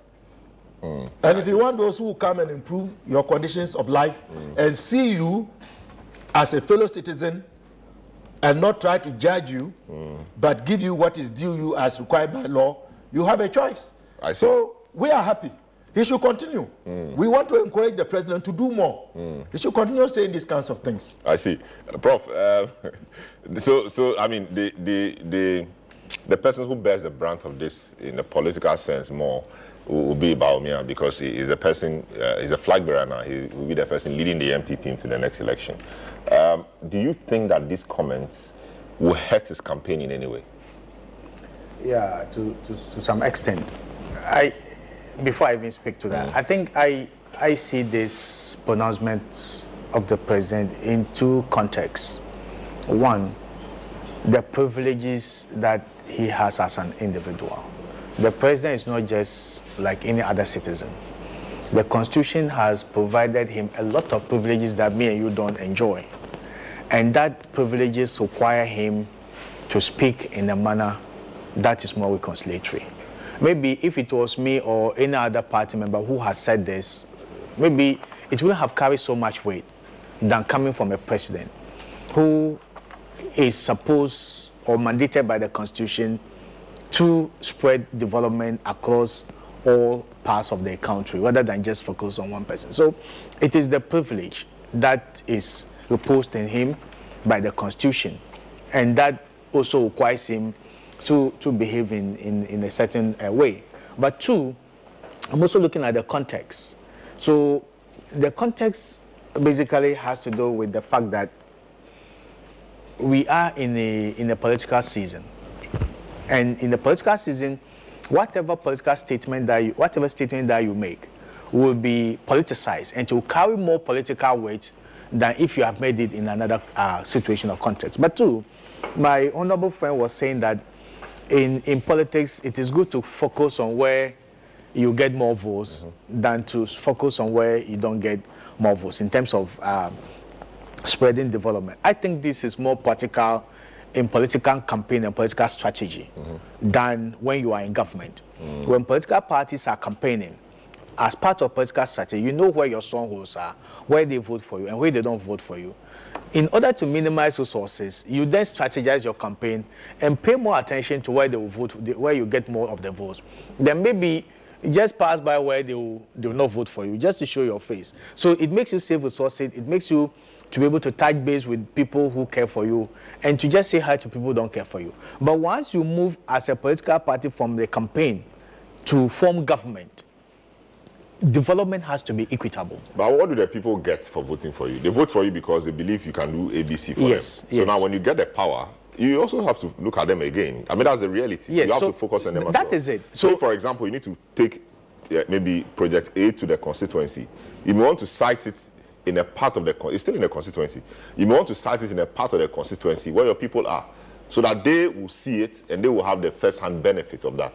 that that's exactly what, what politicians do. I, I agree, but but the, the fact that, the point I want to make is that you can be very selective. Mm. Fine, it could the fact that you the citation of projects in a specific area, specific specific or region, could could be political or could be based on support, but development must actually go there. So you don't if you if the president decide to do a lot of development projects in the Volta region and go and do it in maybe Hohoe constituency because the MP there is an MP, at least development has gone there.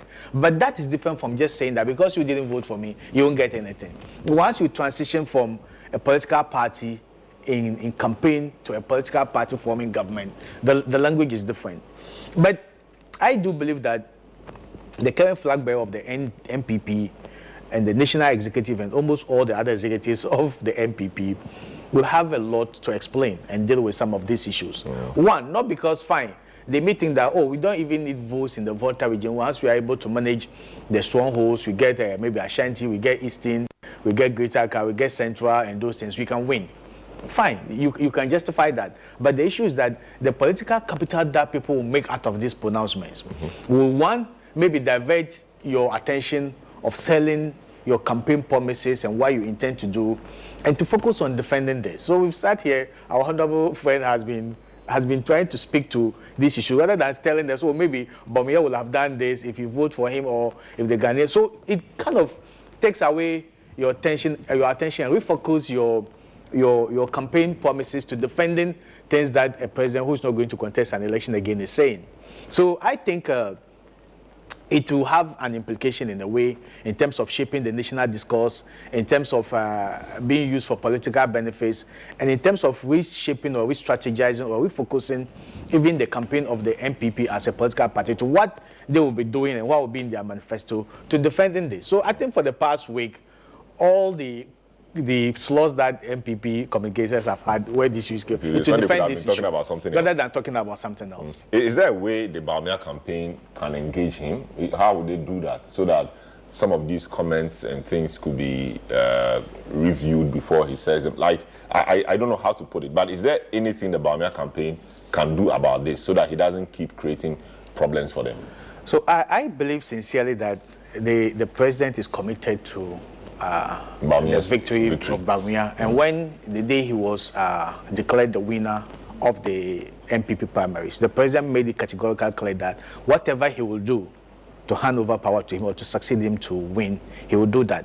So I think it's not out of place for the Bawumia team to engage him and said that as part of your uh, contribution to our campaign is to maybe remain scripted, you know, stay to the script. But if it's a conversation, if, if, if it's, a, it's, an, it's an interaction, that, that, that becomes difficult. You know, I, I think I think they can meet. Fine, it's, it's the same party. The president committed to So, his so, victory. so, that, so they should let they should let him that, know That's that. conceding that his off-script comments are problematic. That, that's making that concession. If- so if- before he, they get there, they must make the point to him and he must accept that his off-script comments are, are, have been lately problematic, which, which is a difficult point That, that is the reality, but whether he will accept it or uh-huh. not is another thing. But, but I think it is not out of place as a political party to engage him, or mm-hmm. maybe to speak to people who are very close to him, to speak to him That shouldn't be talking. directly. Good luck. He- he should- Not, he not that he shouldn't be talking, he but should- he, he he, should he, he, he, we can't say he shouldn't talk. You should be reading every day. He- that, that, that, that, that, that, that- that's a problem. luck. But let, let me say this. So, eh, I mean, lame duck president, which is what he is, even though he doesn't think he's lame duck. Um, the, the general secretary of the party, and I'm digressing a bit, but I'll come back. The, the general secretary of their party, uh, John, uh, Justin uh, Kodua Frimpong, recently, about two or three weeks ago, made a call on him to uh, made, made a call on him to, uh, as it were, conduct a reshuffle to project the Bawumia agenda, making a reshuffle, refreshing, uh, making the team look better and refreshed for a Bawumia campaign. You think that's a good call? And do you think that, you know, what do you think he should be doing to project Bawumia as president, uh, that he is now, to make it easier for Bawumia to do? Will he say that, okay, because I want Bawumia to win, I want to take the decision, but I want to do it this way. I want to seek uh, um, greater input from Bawumia because he will be the guy to bear the brunt of my decision if it doesn't go well. What, what, what, what should be that, that, you know, conversation? How should it be? So I think uh, the the victory of the vice president's campaign or the defeat is going to be based on the record of this government and previous NPP government. So basically, they'll be campaigning on the record of the government, but also the the prospects of the flag bearer and what he can do as, as, as an individual. So I do believe that the time that his Excellency President uh, Nana Addo Dankwa Akufo-Addo has left must be geared towards building national unity, cohesion, and spreading development projects so that that could be the legacy on which this team will campaign on. But if it has to be controversies, it has to be something that people always have a negative perspective about, definitely it will affect their campaign.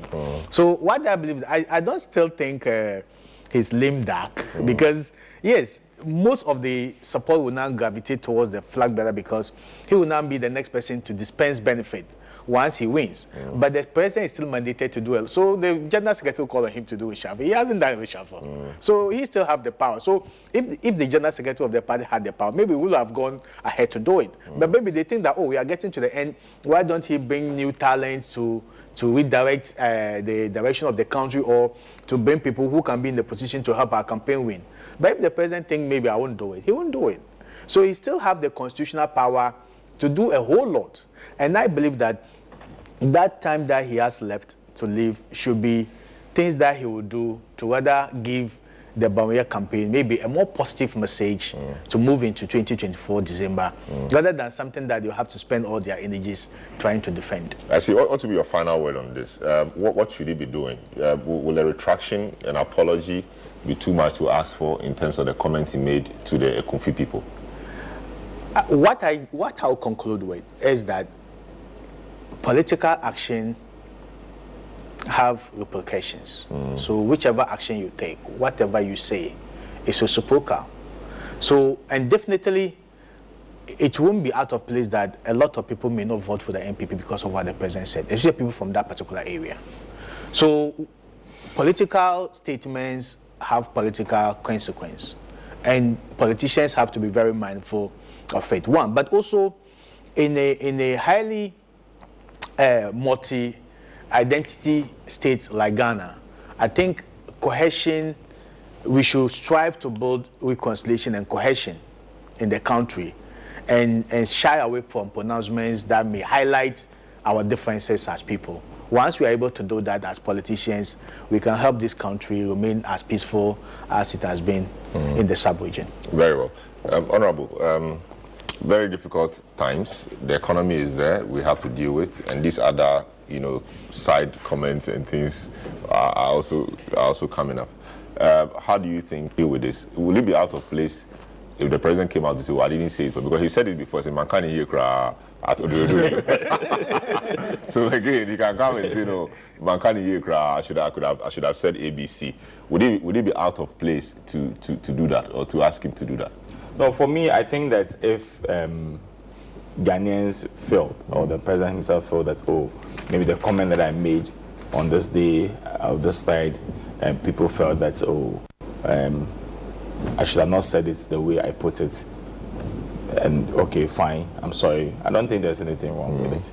Uh, for me, I, personally, I don't think there's anything wrong with it. But as I said, even after the person that he claimed that has been his eye there, there has still been development there. So if, based on all these things, and people say, oh, uh, we thought that um, you went too far by your comment.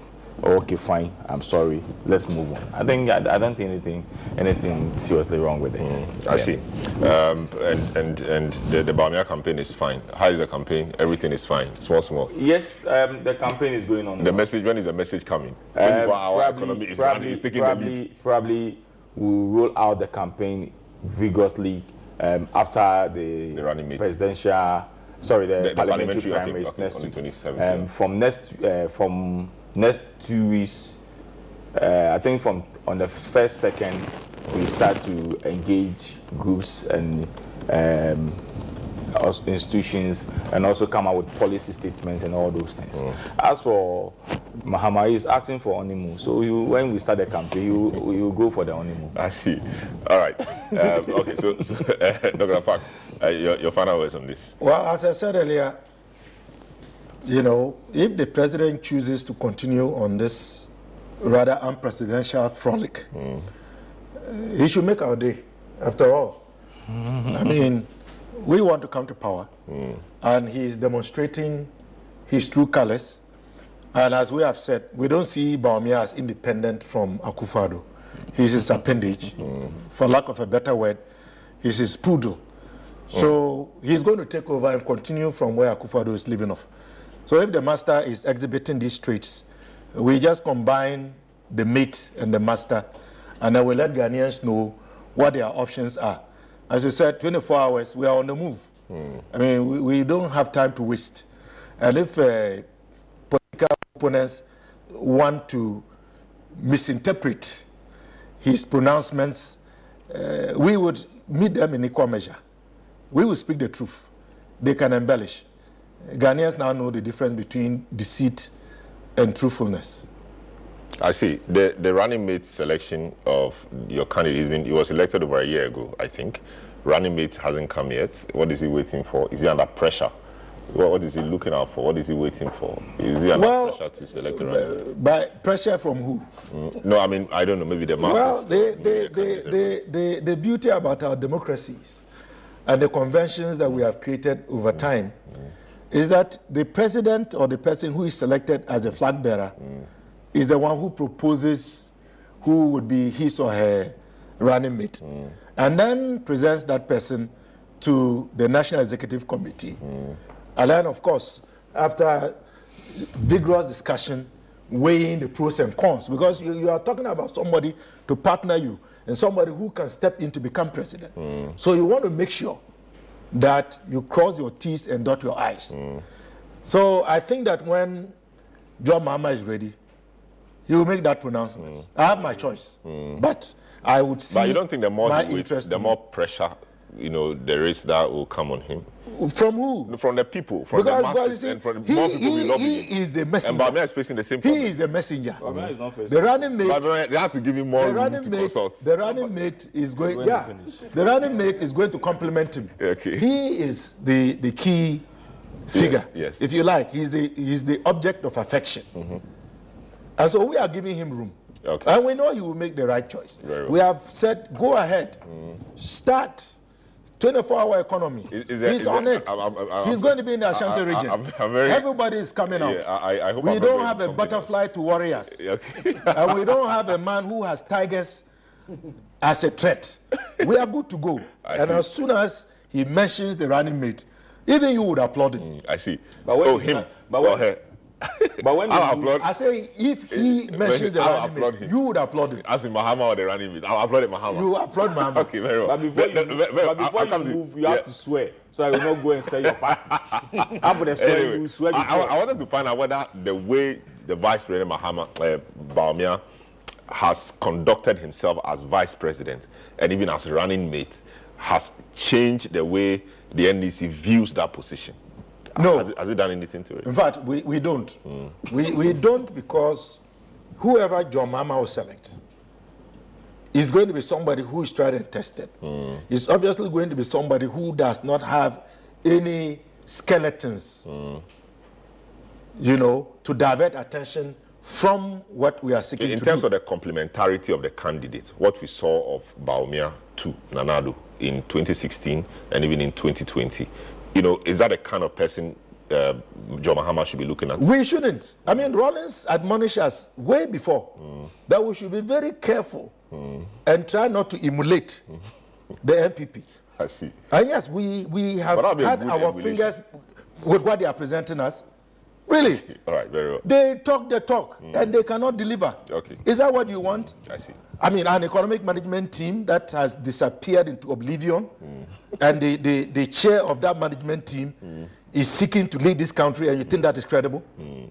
I see. And they say, oh, wait, because he's the vice president, he doesn't get to make decisions. At the same time, they tell us that he is the most active vice president ever, who has been given reasonable room to profess and display his competencies. And where did that get us? I see. The, the campaign will be interesting. So, so yes, just a final one from you. So, yeah, when, when is when, when is Bawumia getting? I mean, telling us who his candidate is, is, Um, his be- running mate is? before- before I because tell you who- constitutionally he was supposed to have done so. Uh, but Before I a tell you couple of who- Yes, their Before, constitution. before I tell you who, the NDC is waiting for who becomes our running mate Okay. before Mahama will appoint. I see. Simply because That cannot be true. they true. realize that they realize that Nana Genopuka Diman could not match Baumia in any way. Why, why are you worried They about realize that who is going to be our the performance of the vice president, Dr. Babu Baumia, cannot be compared to Nana Genopuka Diman. So therefore, we need to get who the MPP is bringing. So when you also bring ours, he'll be able to match him, so it will not be the same problem we faced in the last election. I That's see. the more reason why the I see. Mahama I- is I- waiting I- I because need to go. for one good year, They oh, have a I waited, constitutional I waited. condition. to- Yes. So Not let the me come to our constitutional constitution. Let me come to our You have- constitution. No, but you have- Let you me have- come to you our have- Break your own you have- you have Let me just come two to our seconds. You have just two So you seconds. have to no do. Yes, I- I let's need come to to our go. Yes, constitution. Yes. The constitution says that when we elect the flag bearer, you have a month or two to elect to appoint whoever you want to become your running mate. Looking at the time we did our presidential primaries and things that went on, the elected candidates realized that look, there has been so many issues that's gone on. So let me, per the, the, the same constitution mm. says that if you are not able to meet the time, you have to come to the national council and seek for. Extended, Extended time. time. Extension of time, we call it. So he's working based on the constitution.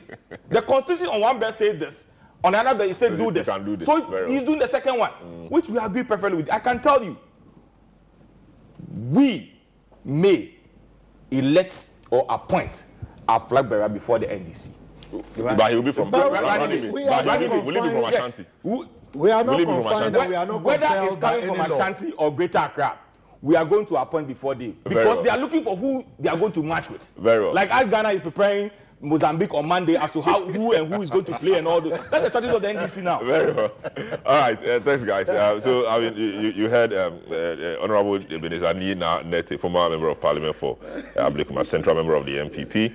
Also, Clement, Dr. Clement Apaak, uh, MP for Builsa South, and also Professor Seidu Mahama Alidu, uh, head of political science at University of Head of Political Science Department, University of Ghana. Prof, thanks so much for, for passing through today. So um, we'll take a short break. When we return, we'll be joined by the sports pundits, football pundits, to look at uh, the AFCON and what Ghana is doing and what Ghana should do uh, to qualify for the next stage of the competition. We'll be right back. You're welcome back to the big issue on 97.3 Citi FM on our socials as well, and also obviously on Citi TV. My name is Selorm Adonu. Just gone by was that discussion around the president's comments on development in the Kumfi, because in his view they did not vote for him, so he took his eyes off the place a bit. Um, now we, we tend so politics really is a passion of the nation. We tend to another passion of the nation, which is football. Uh, the Black Stars have been in Cote d'Ivoire, our, our, neighbors Cote d'Ivoire, as part of or among the 24 teams vying for uh, the 7 million US dollars or US dollar Africa Cup of Nation prize money. One key player on Ghana's team that was excluded from the squad was uh, Thomas Partey uh, due to injury. Ghana's coach Chris Hughton explained that Partey's full recovery from current injury will not be in time for him to join Ghana's squad uh, for the AFCON. Uh, before the team left for the tournament in Cote d'Ivoire, President Akufo-Addo hosted a dinner and a mini concert for the Black Stars on Tuesday, January 9, 2024, for the 27-man squad.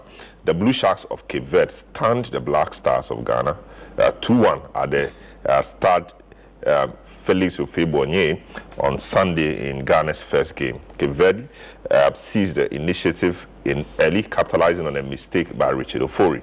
The Ghanaian goalkeeper parried a weak shot into the path of Jamiro Monteiro, who tapped into an empty net for the opening goal.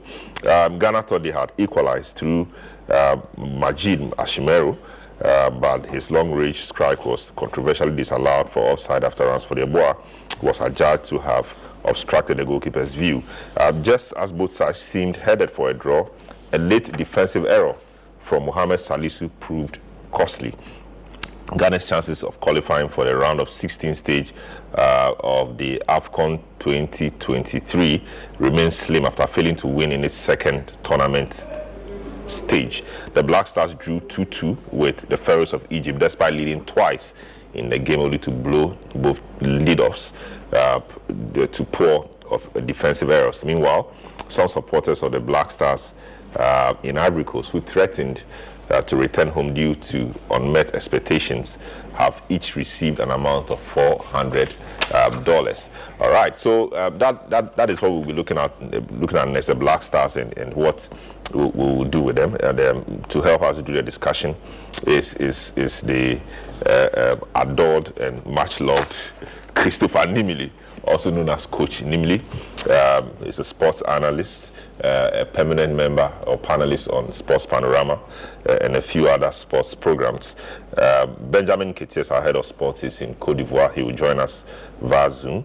Uh, and Jerome Otri, who is a former editor of Kotoko Express, uh, will, will, also join us pretty shortly. And also, Dr. Clement Apaak, Member of Parliament for Builsa South, who is a football lover and has views on, on football as well. So these are my guests. Gentlemen, you, you are welcome to the program. Thank you. Thank you. I start off with you, Coach. Um, uh, uh, uh, I start off with you, Coach. Really, um, the, the, tournament started. A lot of us were not very hopeful, and it appears it is playing out like that. Uh, Cape Verde, we thought could be brushed aside, but the kind of game they played and the subsequent uh, outing, uh, um, I mean, in respect of their, their second match, showed that they are actually a good side, and and, and our outing also against Egypt was maybe an improvement on what we saw.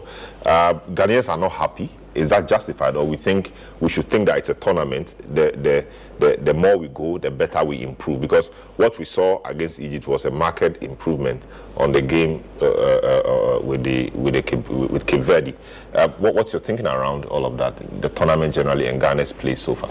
Thank you, and I'm most grateful for for you having me on the program. It's a pleasure. I think. Um, the feeling of the people of this country, in my view, is justified.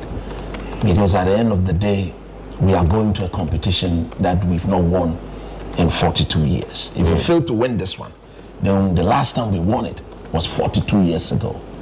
So personally, I would have thought that that should year after year serve as a motivation to put an end mm. to that jinx.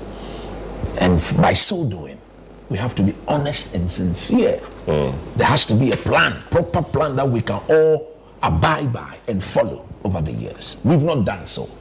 So at the end of the day, once you go to the tournament without taking the best players that we that we've got mm. as Ghanaians, such performances will be there. To win such tournament, you need to ensure that there's consistency in your performance.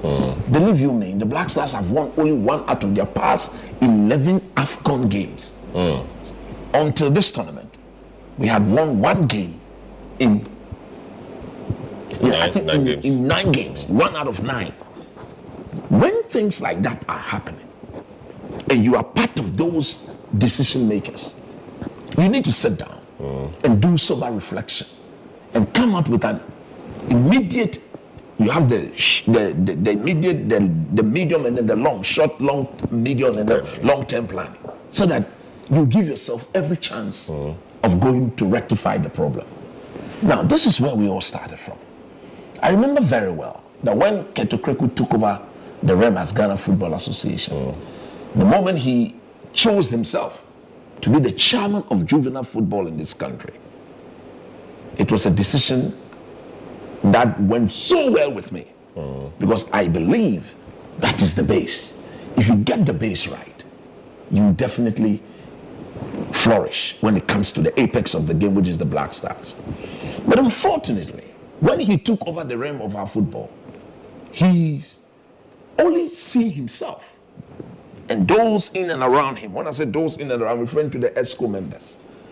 They all have football teams that they run. Go to our under 15, our under 17, our under 20 teams. It is dominated by players playing for these people's teams. They are Ghanaians accepted, but they are not necessarily the best players in the country. So if you restrict your, your pool and you don't open the net to bring in the very best, you struggle like we have struggled.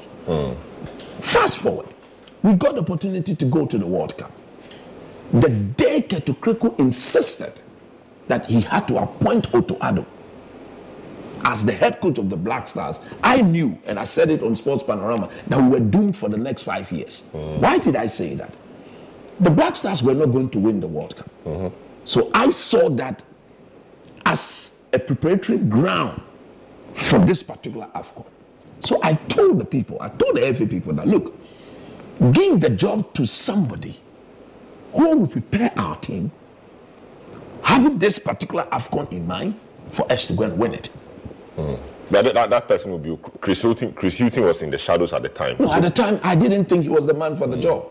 I've always said from day one, don't give So you wanted us to go get a new I wanted us to go and get somebody mm. who is, is who is top notch, who will build our but team. Chris Hughton is top notch. No, Coach, he's he not. coached in the Premiership and all of that. Yes, That's- he's that's- done that. That's But good experience. That's good experience. But if you look at his trend of coaching, I think he's fell off the modern era of what mm. coaching about. All his methods are archaic, mm. and we are seeing it in the tournament.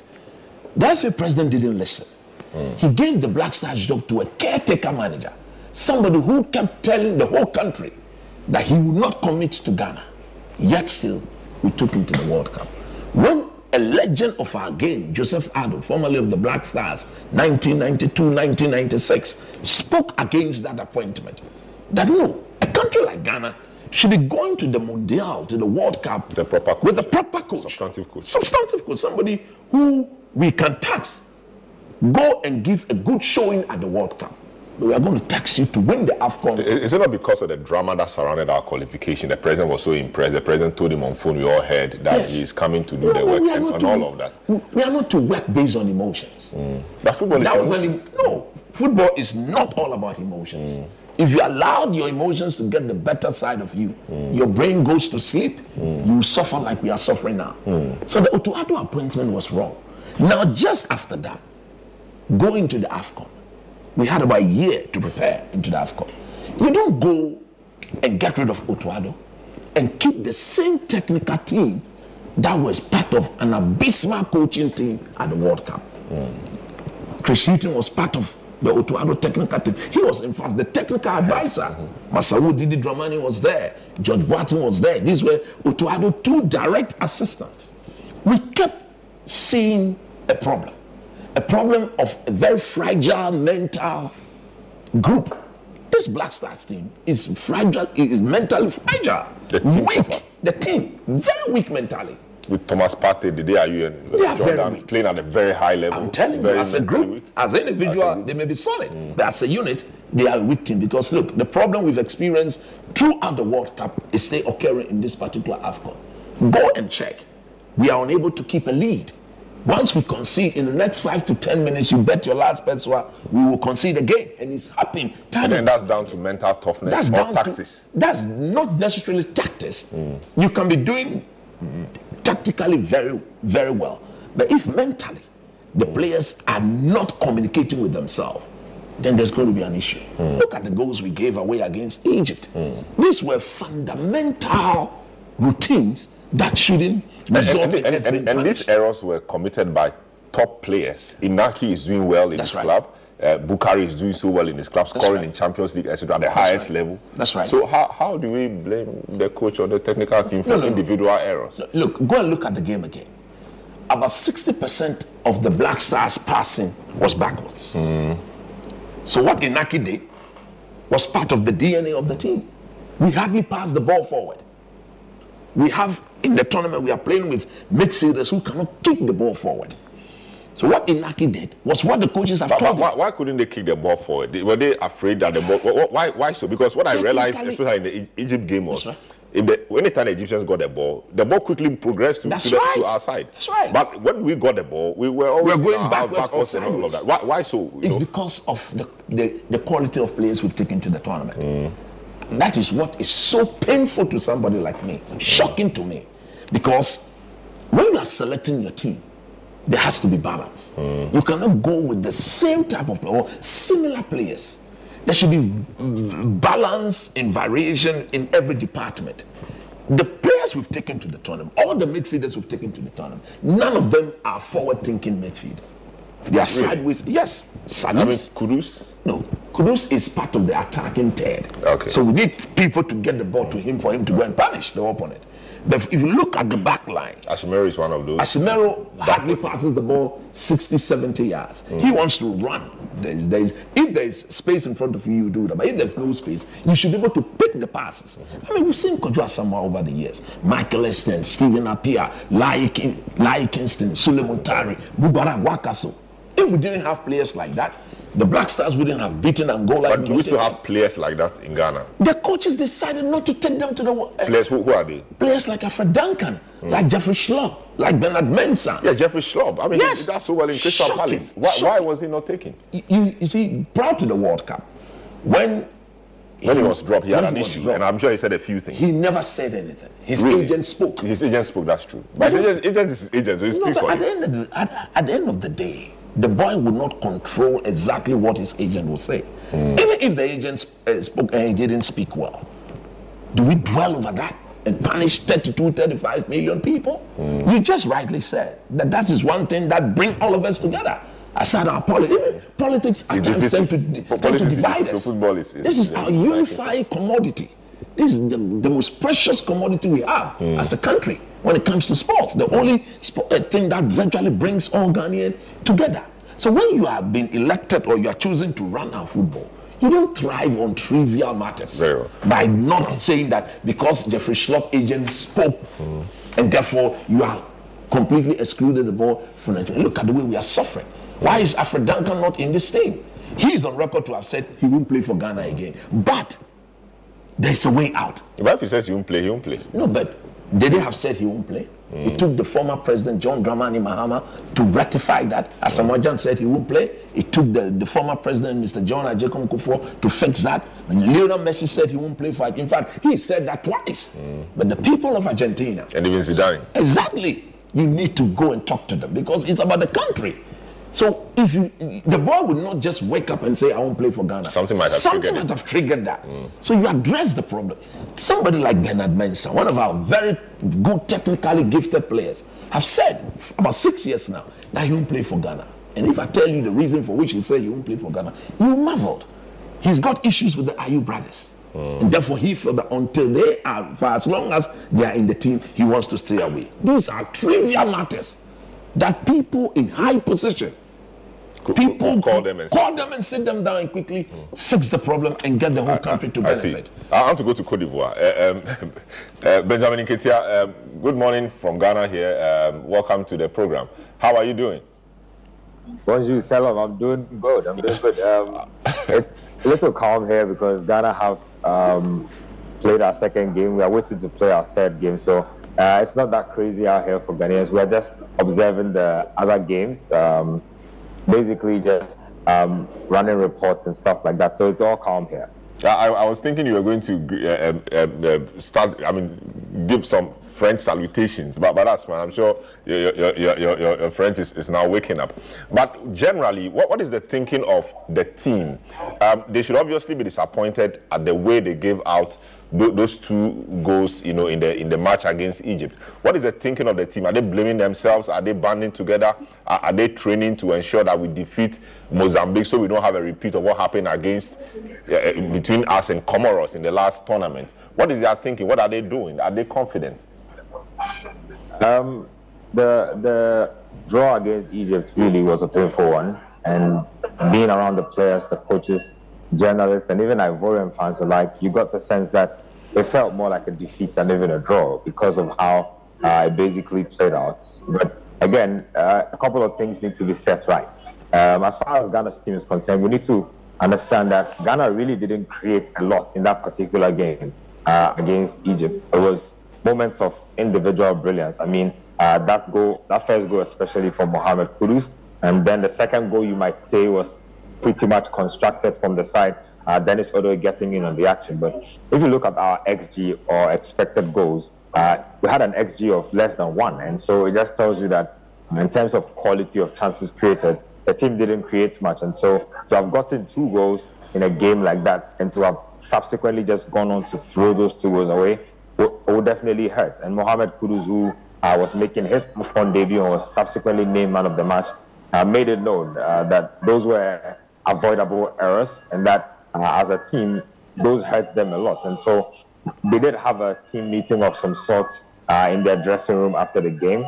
And the consensus was that they needed to uh, rally around what was a bit of a crisis moment to be able to get past the Mozambicans in the next game. And so um, it's more of um, let's salvage what is left of the situation, but still knowing that some way, somehow, we have some parts of our destiny uh, in our own hands. But this has like writings of Cameroon all over again, defeating the first game, um, drawing the second game, and somewhat uncertainty uh, going into the third game. So um, as far as the boys themselves are concerned, they say that they don't have enough time to be pointing accusing fingers at the individuals who committed those errors because um, if you are a team, when you win, you win together. And so when the bad times come, you endure the bad times uh, also as a group. And so um, they probably have forgiven their teammates who committed those errors. Um, they believe that, um, of course, there's always pressure at the tournament. And so you embrace that pressure, but you also uh, want to uh, go into that game with a lot of confidence. Mozambique got battered by Cape Verde uh, yesterday, and so they are in a precarious position as well, meaning that they will come into the game against Ghana uh, very motivated. I mean, if you and I had done our early um, permutations or early predictions on who would top a group that had Ghana and Egypt, not in our wildest dreams would we have thought that Cape Verde would be top in that particular group. And so the Black Stars of Ghana know that um, you underestimate your opponents at your own peril, and that um, they've already seen enough to suggest that one more false step, we could all be on the next plane back home. And so um, the motivation is um, really high on the side of the boys. Um, they've had to uh, really pick themselves up from what was a, a poor result. I, I, hear a lot of Ghanaians say that um, we played well in that game against Egypt and blah, blah, blah. But in the end, there was one point uh, gained, two points lost. Uh, would you have taken the three points or would you have taken the one point if you were given the opportunity? We need to know that in tournaments, the margins are really, really fine. And that's exactly what happened in Cameroon. Look, it came to a point where Ghana basically needed um, just two points to qualify out of the group uh, against Comoros, and some way, somehow, could not find those two points. So it just tells you that um, the the gaps or, or the the margins between the so-called African football royalty nations and the minnows is basically non-existent as we speak. And so the Black Stars know the the magnitude of the task ahead, and they know that one false step and they could be back home. So um, it's it's very it's a very tense situation, but it's also a situation where you know that as a professional, the AFCON is an intense tournament, and so you have to play through the pressure, play through the intensity, and hope that you can get the result that you desire. Mm. I see. So, uh, what really is, is, is the playing mentality or the playing style of the, of the players? Coach here talked about the fact that anytime our midfielders got the ball, they always played it backwards.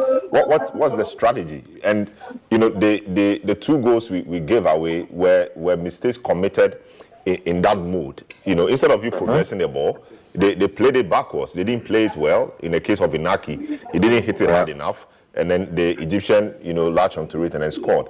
Uh, Bucharest, I didn't understand because it was like he was dribbling into his own penalty box. The guy got the ball and then and then scored. What, what's what's the strategy? What, what are they playing to? What is the coach telling them to do? Because we would expect that they will be progressing, and we've not seen yeah. enough of our our guys moving the ball forward. Meanwhile, anytime we saw the the, the, the, the Egyptians, they, they quickly yeah. moved the ball from their half to our half piling pressure on us, and that wasn't good. What, what was the playing style? To be honest, that's been one of our biggest qualms with Chris Hughton ever since he became head coach of the country because we knew from his time at Brighton and Hove Albion, Newcastle United, Nottingham Forest, but he was a defense first coach who liked to play on the counter attack. But I can tell you that, I mean, in as many games as he's coached the national team, it's still hard to really pin down what sort of strategy exactly uh, he has in terms of uh, going into games. All I can say is that in that Egypt game, they knew that they needed to come out on the front foot. But that also turned out to be a game of two halves, where in the first 45 minutes, Ghana definitely did take control of the game. Um, we did some um, slick passing. We managed to get a few opportunities, and we, we, managed to take advantage a couple of times. And then in the second half, again, uh, we looked like a team that had retrogressed and had lost its identity. And so that's really been what Chris Hughton's team has been like. One moment they look like they are doing something right. The next moment you can't really put your finger on exactly what they are doing. And so um, in, in the next game, of course, your strategy will have to be uh, to dominate uh, from the from the opening whistle, be on the front foot, and possibly get in a goal or two.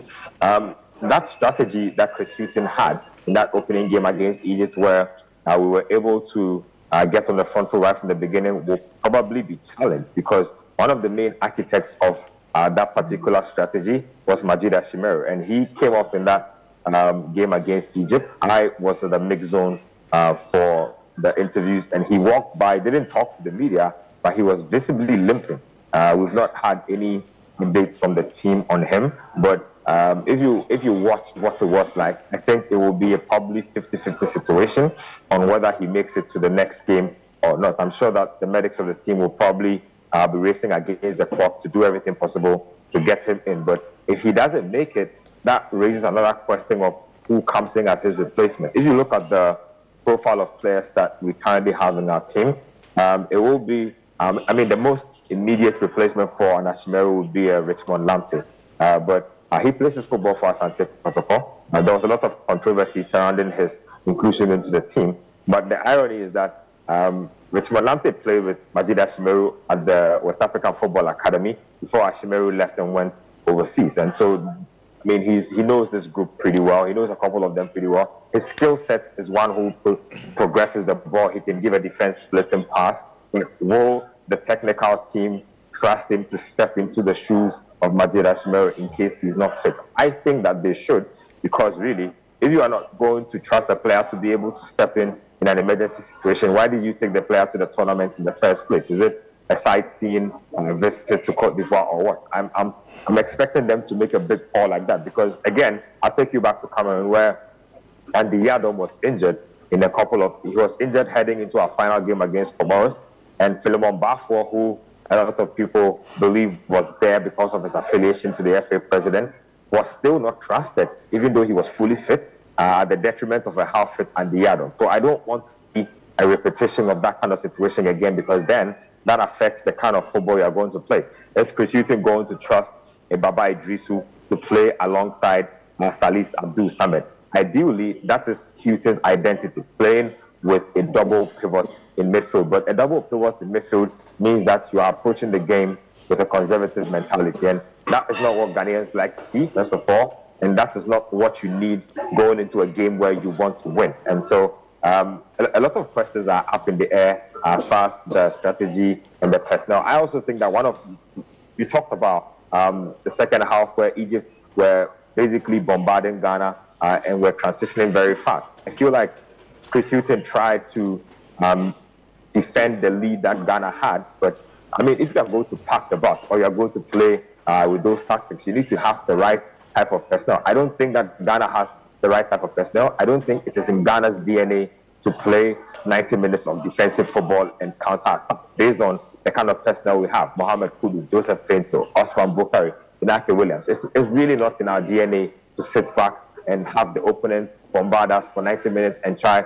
and hit uh, on the counter attack. And we saw it against Egypt. We were literally uncomfortable the entire 45 minutes. And so uh, I want to I want to really um, know what Chris Hughton will bring up. Uh, we'll have uh, a press conference uh, a day before the match, and so hopefully he himself can give us answers to uh, some of these questions that have come up. But the truth of the matter is that the personnel available currently are not suited to playing counter-attacking football. The circumstances that faces Ghana currently is not suited to playing counter-attacking football. It might be a good strategy because the Mozambicans um, are a very good ball-playing side, and uh, we saw that against the Pharaohs of Egypt. They lost their second game by three goals to nil. And if they are a team that have any uh, pride in them and have any pride to savage, you know that they will come out all guns blazing against the Black Stars. And so we might be looking perhaps at most complicated game in the tournament so far. Uh, barring the fact that Egypt are a powerhouse, Cape are a surprise package, Mozambique uh, will give us a very tricky test, and it will basically test everything that we have as a national team. I see. Very interesting. Um, uh, Jerome, uh, you, you, you have been writing and, and doing a lot yeah. of things uh, in respect of football and Black Stars, etc., Kotoko Express, everything. They, they, they, they kind of, so uh, Benjamin alludes to the fact that the kind of players we have taken to the tournament may, may, may not be suited to a certain kind of football we're, we're trying to play. And of course, coach also alluded to that. Uh, what, what, what is the problem? We have good guys like Kudus, uh, Inaki, even though he's good in his club, a lot of people haven't seen much around him. What can we do? What kinds of players do we need to assist these guys do well? Of course, in the game against uh, Egypt, like Benjamin said, the two goals we scored were down to Kudus' individual brilliance. The, the two goals he scored were not even chances properly created. The first goal, I mean, we didn't even see it coming. The second goal, he just took a chance. His quality showed. How do we ensure that these good players we have, you know, Jordan, uh, Inaki, uh, Bukari, and Kudus himself are fed properly so they can create the chances and, and possibly, you know, give us a good game? What must we be doing? Well, I think we must get something right, which is some of the players are individually brilliant. I mean, they have the brilliance to change the course of our game at some point. And that is what we saw of Kudus last, uh, was it Thursday or so, when we played Egypt. And I think that that brilliance is going to come at play or to play again. What's important, however, is how we are able to make the brilliance of some of our players work in our favor. And the point I'm making is Kudus on that day held Ghana on his shoulders. And unfortunately, I mean, careless mistakes cost us. If you are a team and individual players are able to give you results like what Kudus attempted to do, and the team is not able to work in a manner that steers the team to the point all of us desire, you concede goals in the manner we did, uh, rather cheaply and rather easily, you are going to suffer. So I am looking at I mean, you mentioned Jordan, there's Kudus, there are the others. They can all come to the party, as we usually say, and give us the kind of performance we expect from them. But how would the team be able to hold themselves together to the end where we all will say, this is what we expected them to do, and they've done it? Because, to be honest with you, I was very disappointed on on, on Thursday against Egypt. I didn't watch the match because I had other things doing and I decided to con- concentrate on those things. Yet, uh, even in my concentration elsewhere, I, I kept checking what was happening. And when I heard Ghana was in the lead, I was so happy, only to come back and check again and we were down. And later, when I saw the goals, I said, no, no team defends this way.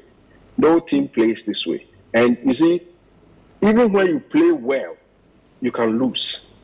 But when you when you gift opportunities to an opponent in the manner we did, then there is something fundamentally wrong with you. And I think what is wrong with us is that uh, I don't know whether it was Benjamin or one of one of our colleagues did some work on how Ghana has conceded in the last year or so. And you can clearly tell that anytime uh, either we go up or anytime we're under pressure, we, we crumble easily. And from the work I saw, it's, it's always the case that within two to five minutes, when we go up, we concede. And that for me is a mental problem. I mean, I'm not saying that. It is a mindset problem.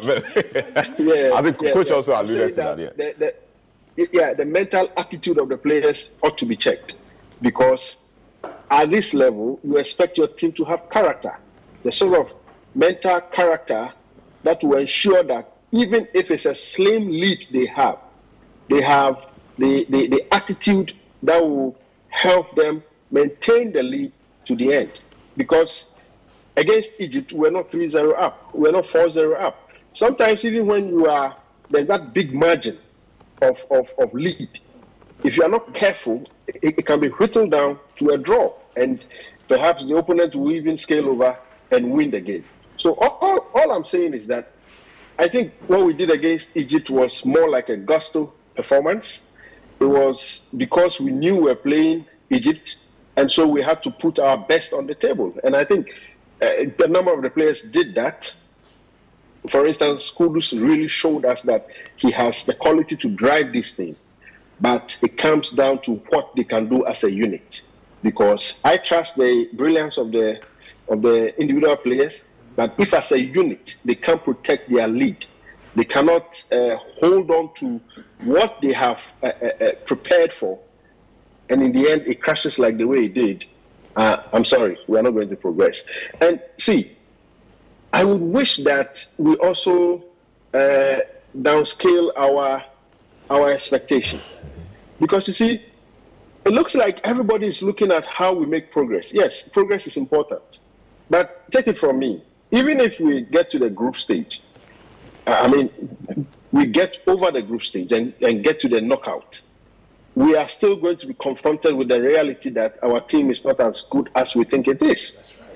And I would wish that we pay attention to the building blocks of this team so that, irrespective of where we exit, we come back home and build on that. That is something we have not been doing. I mean, the, the, the problems of the Black Stars, I have constantly said, has to do with the way managers of the team are handling the team. It is not about the players. Yes, the players are always in the focus within 90. Mm. I think we're having a network challenge uh, with Jerome's uh, connection. 10 minutes, 10 minutes yeah. over. Mm. We have to look at. Yeah, go ahead. Yeah, we have to look at we have to look at that aspect of the game because, in my view, that is what is killing us. Mm. If we are not going to pay attention to the fundamentals of national team building, which we all know, I mean, today it's not so difficult to establish those things. There must be consistency in, in player selection, there must be consistency in coaching, there must be good decision making at the top, those who take decisions for the team.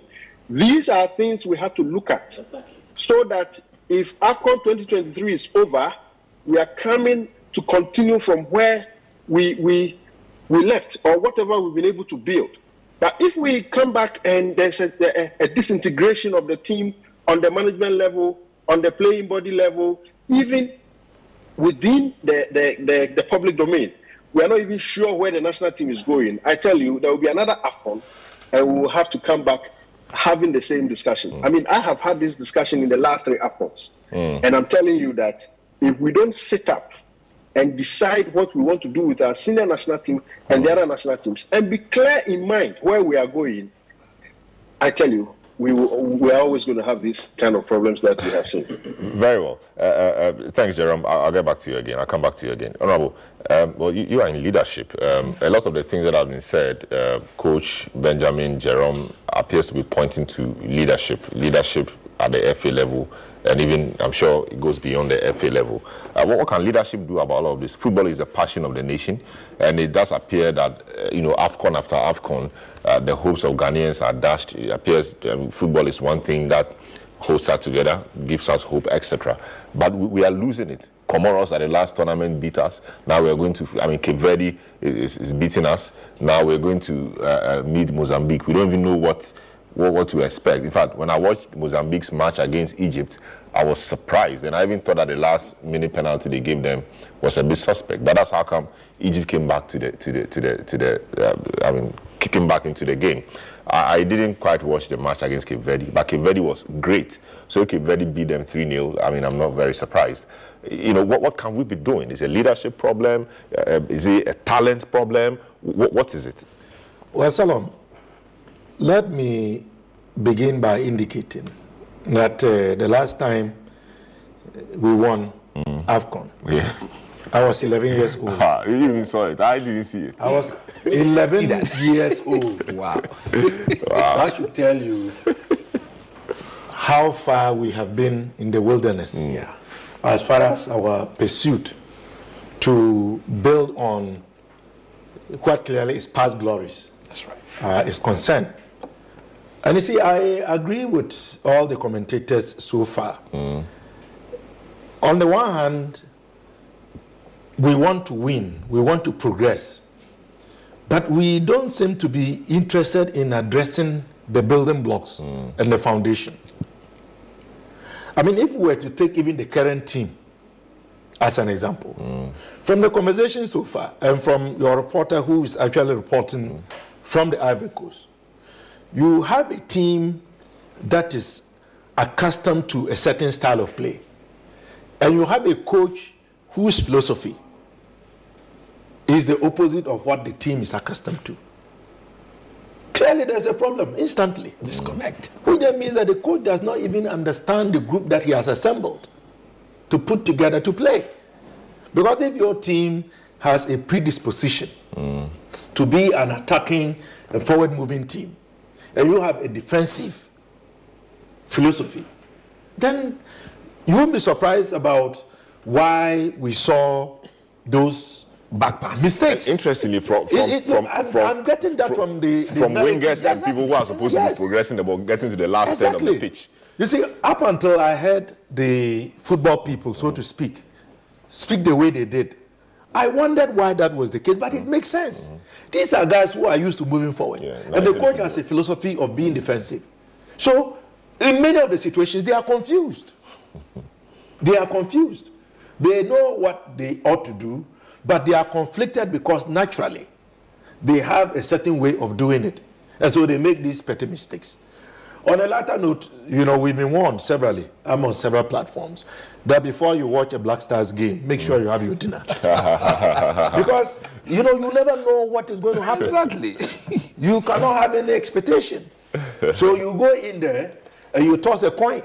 Hmm. As Bukum would say, what can come, can come. Hmm. But you see, on a more serious note, I agree entirely that the way football in this country so leaves a lot more to be desired. Mm. Now, when I was growing up, the number of colts teams that were present in the Tamale metropolis, mm. I couldn't count. I played for United Babies. Oh, I see. Yes. Then later on, we became, uh, uh, we moved to another one under 17, uh, Black Meteors. Mm. There were colts teams everywhere that I could remember.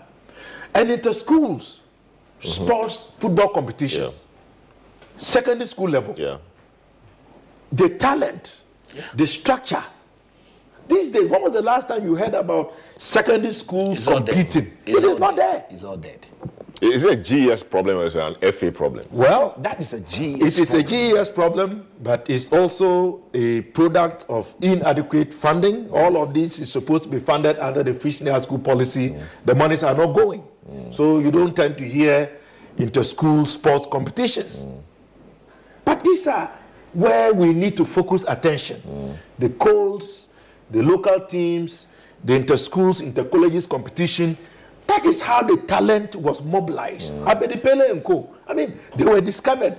Asamoah Even True. recently, Asamoah Gyan, Yes. Asian and Co. Calculation, Yeah. okay. You see, so I think that we ought to take a second look at the whole arrangement.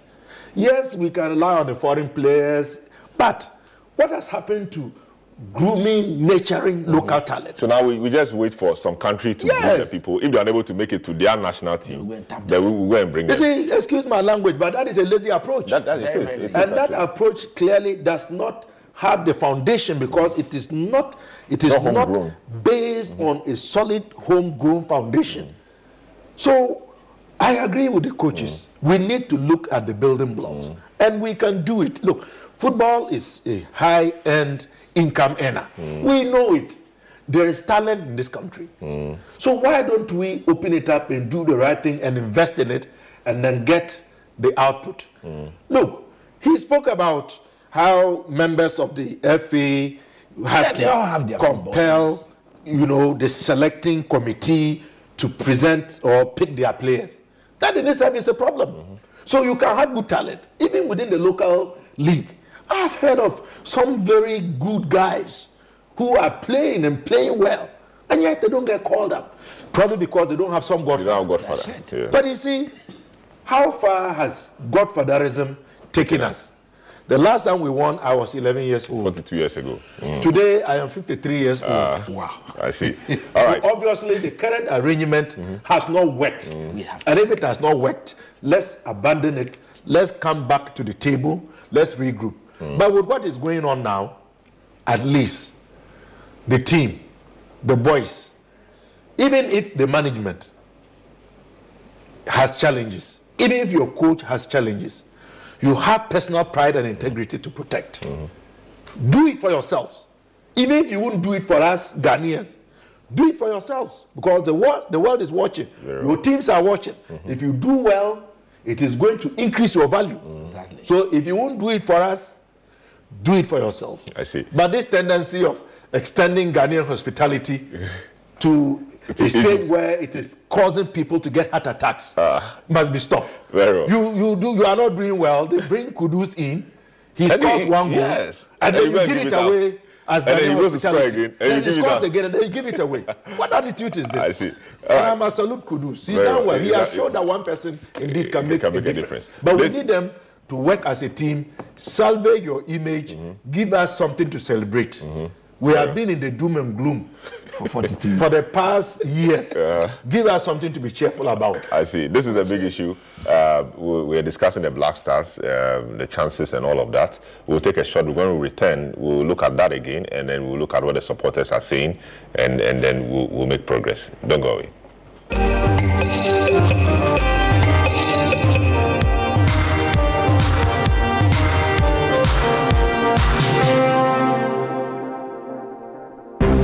For an empowering journey with Citi TV and 97.3 Citi FM. The Effective Living Series 2024 is on. Each week in January, tune in as we delve into the art of effective living through resilient foundations. Week 1 kicks off with personal development building resilience. Unleash your potential and fortify your inner strength. Week 2 focuses on building strong and resilient families. Strengthen the bonds that last a lifetime. Week 3 is all about building careers that stand the test of time and professional growth. Elevate your career to new heights. Week 4 Join us for business and organizational resilience. Learn the secrets to a thriving business in any environment. And in week five, gear up for crisis preparedness and building resilient futures. Equip yourself for whatever lies ahead. you need to chunk these goals down into short term goals, for this year, as 2024, what do I need to do? Begin with the end in mind.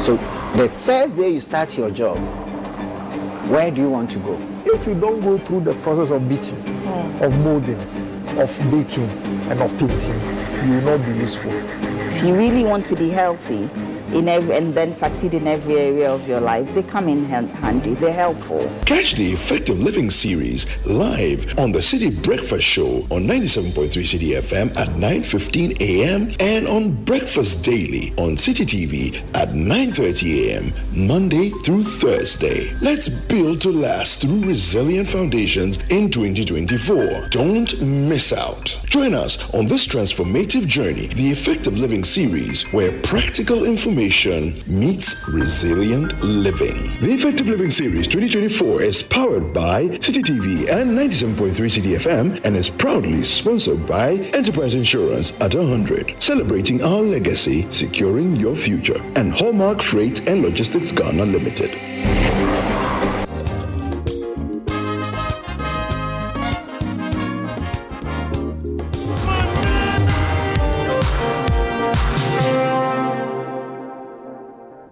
Welcome back to the big issue. We, we, this is the last lap or the final lap of the program. We're doing sports, we're doing football, we're doing Black Stars, we're doing supporters, we're doing AFCON. Um, so, yes, we- we've been discussing the, the matters. So, coach, I mean, wh- where, where do we start from? I mean, I, I'm, I don't see this team going beyond, uh, even if God helps us and we, we qualify beyond the group stages, I don't see us going, you know, beyond the 116th or quarterfinal stage. How do we rebuild? Coach, uh, what's the name? Uh, Kurt Okraku, uh, GFA boss says that the era of colts football is, is, is, is passing or is past. Now it's an era of football academies. We always say colts football, colts football is dead, etc. We need to revive it. Do you really need to revive colts football? We need to focus on the academic style of football, which is now becoming the thing like GFA boss is saying. How do we get our, our, our rhythm back? Look, I, I, I think I agree with him, but I don't agree with him. Currently, we cannot completely phase colts football out of the way. We need to have a plan that would allow colts football to transit into academy football. So for now, you cannot say we should go academy. When the FA themselves don't have an academy. Hmm. I was part of the technical team set up by the Dzamefe Commission. Hmm. The late Ben Koufie, the late coach Sam Arday, Otia Kentin, Masaudi Dramani, um, Professor Minta and myself. I was the secretary to that committee. And I was given the responsibility to do a job, to give Ghana a brand of football. We should document it. So I remember the late Ben Koufie taxed me that coach, go and look at what the F- France is doing, German, Spain, and I think Portugal. But eventually I told him that I couldn't get the Portuguese document. But I got France, Spain, and Germany. And he said I should look at what they have done and see whether we can brand something to suit the Ghanaian player. Look, we did a tremendous job. But very typical of this country. Ah, so that job is done. That job is there. It's in the document there, ready to be implemented. Unfortunately, Uncle Ben Koufie is no more, but I'm around. Otia Kintin is around. Professor Minta is around. Masud Didi Dramani, as we speak, is the assistant coach. Yeah, he's- he's to the, he's around. Rather, the Ghana Football Association at the time, they were against all of us working for the Dzamefe Commission. So when the eventual recommendation came out, they put the thing under the carpet, and Kurt Okraku recently went for Bernhard Lippert, a German, to come and show us how we should play our football. No wonder they themselves, after launching that document, the document is nowhere to be found. Because that was all Ghanaian. Let's put that aside. When, if the FA president speaks about we establishing academies, I agree with him. But they themselves have to change their orientation. Annually, this man, as we speak, between CAF and FIFA, the FA of Ghana gets 1.5 million dollars annually. Tangibly, you cannot see anything from that money. He's had six million dollars over four years. If we decide as a country, as an FA, that want to go the academy way, we should be using some of these funds to be put in a proper infrastructural development. Look, what we did 14 years ago, when we did a proper transition of the under 20 Ajimambedu, the day Ayonku, the Senegalese are doing it. We did it 14 years ago when they had not even seen the light. Rather, they saw what we did and they've copied free of charge and they are benefiting from it. We've not done that. And we have thrown it away now. We've thrown it. So let's channel our resources into establishing the academies. Academies come with proper infrastructure, liaising with the uh, Ministry of Education, GES, to make sure that the boys will not only go there and play football, but they are given some level of education. That is what is, if you go to Senegal, that is the done. Cote d'Ivoire, even in Morocco, that is what is being done there now. So, yes, we can go that way, but currently, we need to transit from the colts into the what that the academic system. But even that, I would not say get rid of the colts system. Let that be at the district level, in the community, so that we will now have coaches like myself who will not only teach these boys football, but teach them academically because I'm an academics. I do teach as one of my profession. Agree? Put me out there. Let me go and scout from the district, from the community, and bring the boys into the academy. The Dzamefe Commission that we wrote, we said that there should be 10, at the time we had 10 Per regions. region. So uh, an academy per region. if the government will liaise with the FA, we would suggest that the money that are raised by the metropolitan and the municipal authorities, let's commit 5% or even 2% of that money to establishing these academies. Dzamefe took place in 2014. Hmm. If we had done that as a country by now, if not all the regions, at least we should have established one in Ghana, in Accra, in Kumasi, at least the popular regions that we know that the money is up to a certain level, those things would have been established now, and we'll go forward from there. Hmm. Because we need to do that. If we don't do that, hello, we're not going to catch up. Hmm. Yeah, one other thing the GMFL Commission said was about ferrying supporters to game centers or to, to tournaments. Uh, what has happened to that? It, it doesn't appear to, to be to be to be. Look, the level of disrespect, hmm. I'm not going to hide my words on this. The level of disrespect that the current minister of youth and sports hmm. has showcased to the people of, the, of, of this country is beyond measure. You cannot look. When we're going to the World Cup in Qatar, people like myself said that look, even in your home, you run your home on budget. Uh. Let's know how much money you are taking, and let's know how the money is going to be dispersed. In that Dzamefe Commission, as we speak, don't take supporters there, uh. especially when our supporters are not united. Uh. The supporters we've taken to Cote d'Ivoire are not united, and even most of them are not there to support the team. They are there to do what? They are there to do their own thing. Their own, ah, but we know the supporters group. So these guys are from where? You ask yourself, maybe they are political affiliates. We should be stopping these behaviors immediately. Because when I sit here as a Ghanaian and I look at my, my, my pay slip the taxes. and the taxes that are deducted, and I hear that we have taken people from this country to go to Cote d'Ivoire, and each and every one of them is given $400 for close to 10 days for them to spend. I don't spend $400 in 10 days here in Ghana. I don't do that. Do you do that? I don't know, but, but it's a foreign land. They must hotel. Yes, that is why we need to be measured.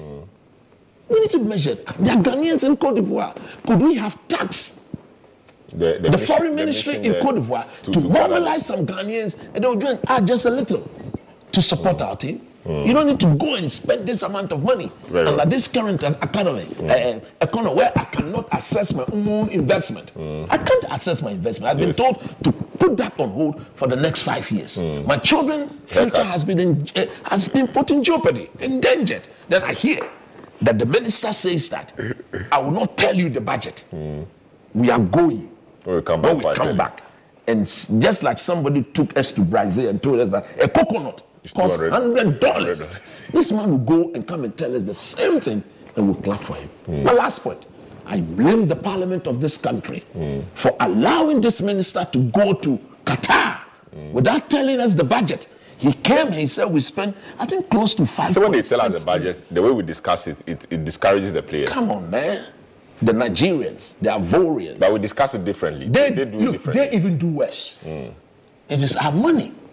You don't go and give a management member hundred thousand dollars for no work done, and you say I should keep quiet on that. That was part of the budget. I don't bring Well, parliament he- to the he has raised Let- let- yes, let- let- you, you, you have the last one. No, Yes. No, you, you they have should the have last one. compelled the You have the last Parliament of Ghana. The Parliament of Ghana should have compelled the minister to bring us the breakdown You have the last to that one. five point six Yeah, million yes. dollars. I- I We've not had By the way, my, my son says I should tell you that he's watching. Okay. Kanjeli way. Okay. He's glued to the TV. I see. He's only four years old. I see. Nice one. Nice one. Kanjele, you, you, you're a big man. All right. So, uh, Benjamin, talk to me about the supporters. What was this whole thing about supporters attacking the coach, a supporter attacking the coach, supporters saying they will, they will leave and come back to Ghana if you don't pay them? What, talk, talk to me about all of that and how did they resolve that quickly?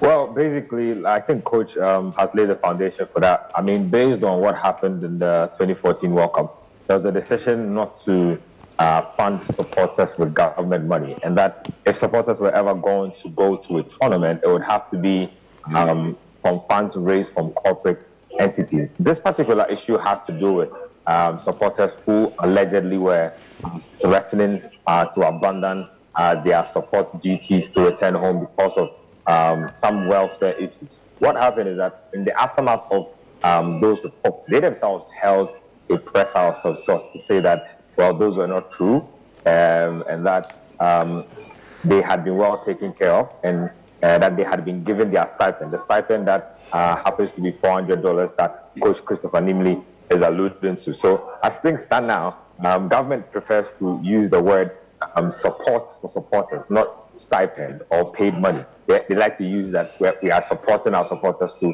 be able to support the country. But uh, all I can tell you is that, um, look, there are various supporter groups that come to these things and form one umbrella. And so sometimes there's some discord, and Coach alluded to that as well, because um, there's some mix of political affiliations in there, and so there can be some uh, confusion when it comes to these things. But um, as things stand now, um, it looks like everybody has received their support from the government, and so everybody is behaving well uh, as we speak now. Um, not a lot of people are very happy about uh, those monies. I mean, purely based on the economic situation of the country. Um, a, a lot of things have been shrouded in um, obscurity, really. Uh, like Coach Riley said, we don't know if this was a case of corporate entities giving money or this was government money. Um, it's, it's, it's very unclear with a lot of these things. But uh, as things stand now, the supporters look like they are fine.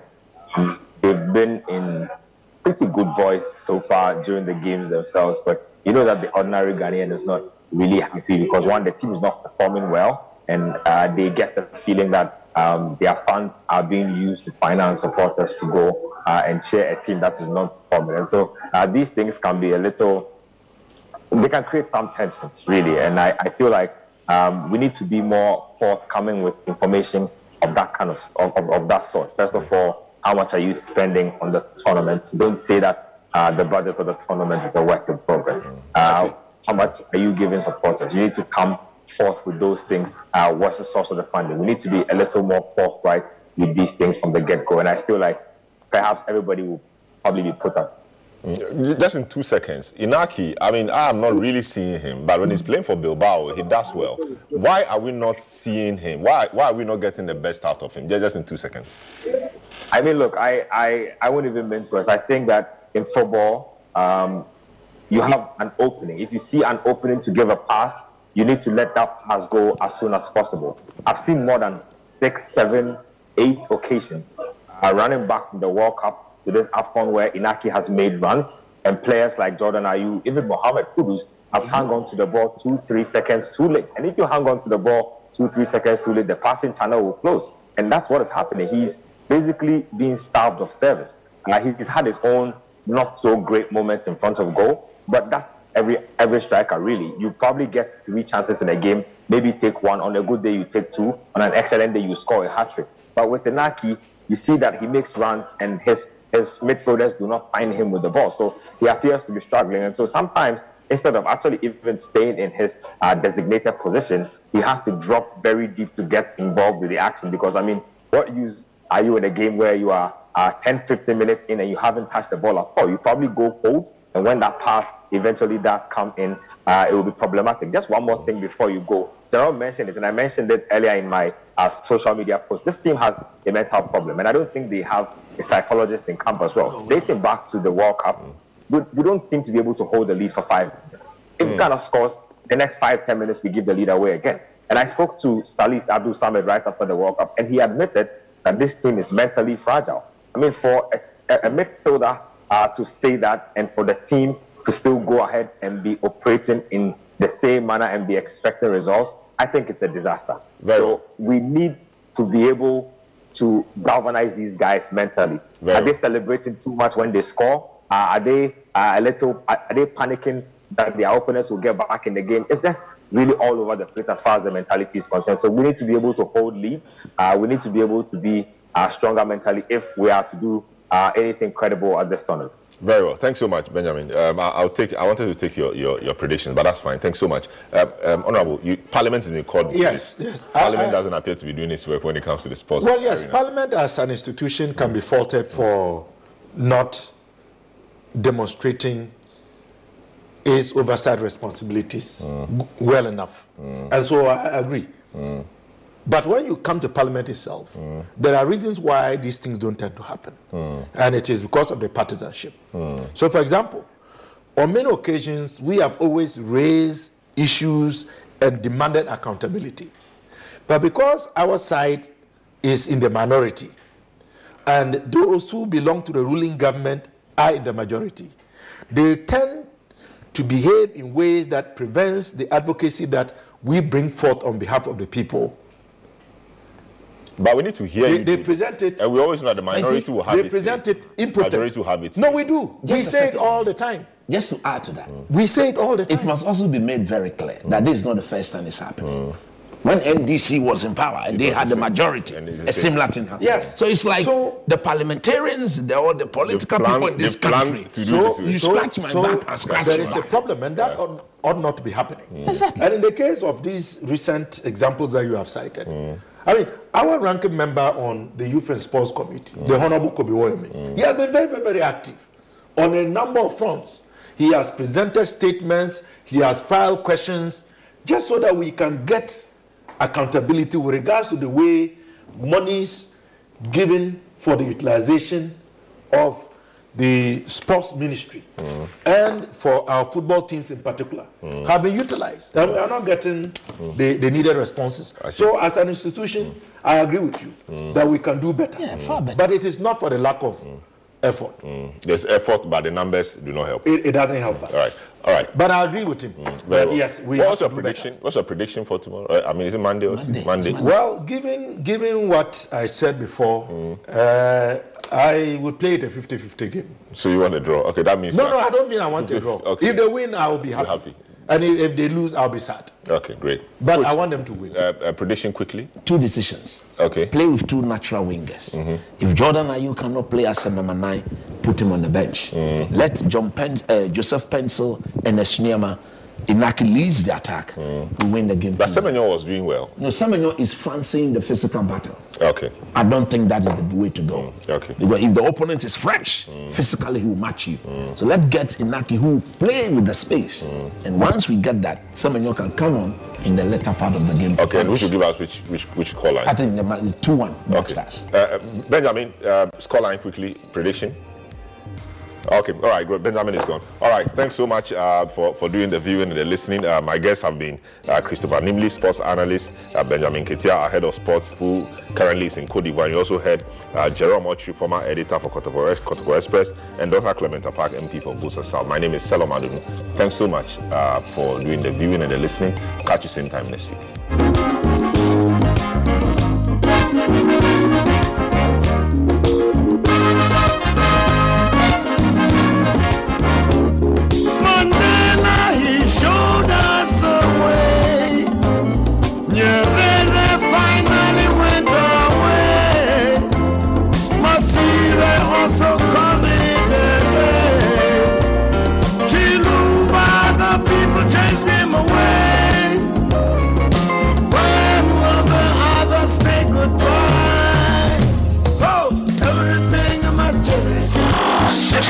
97.3. Accra.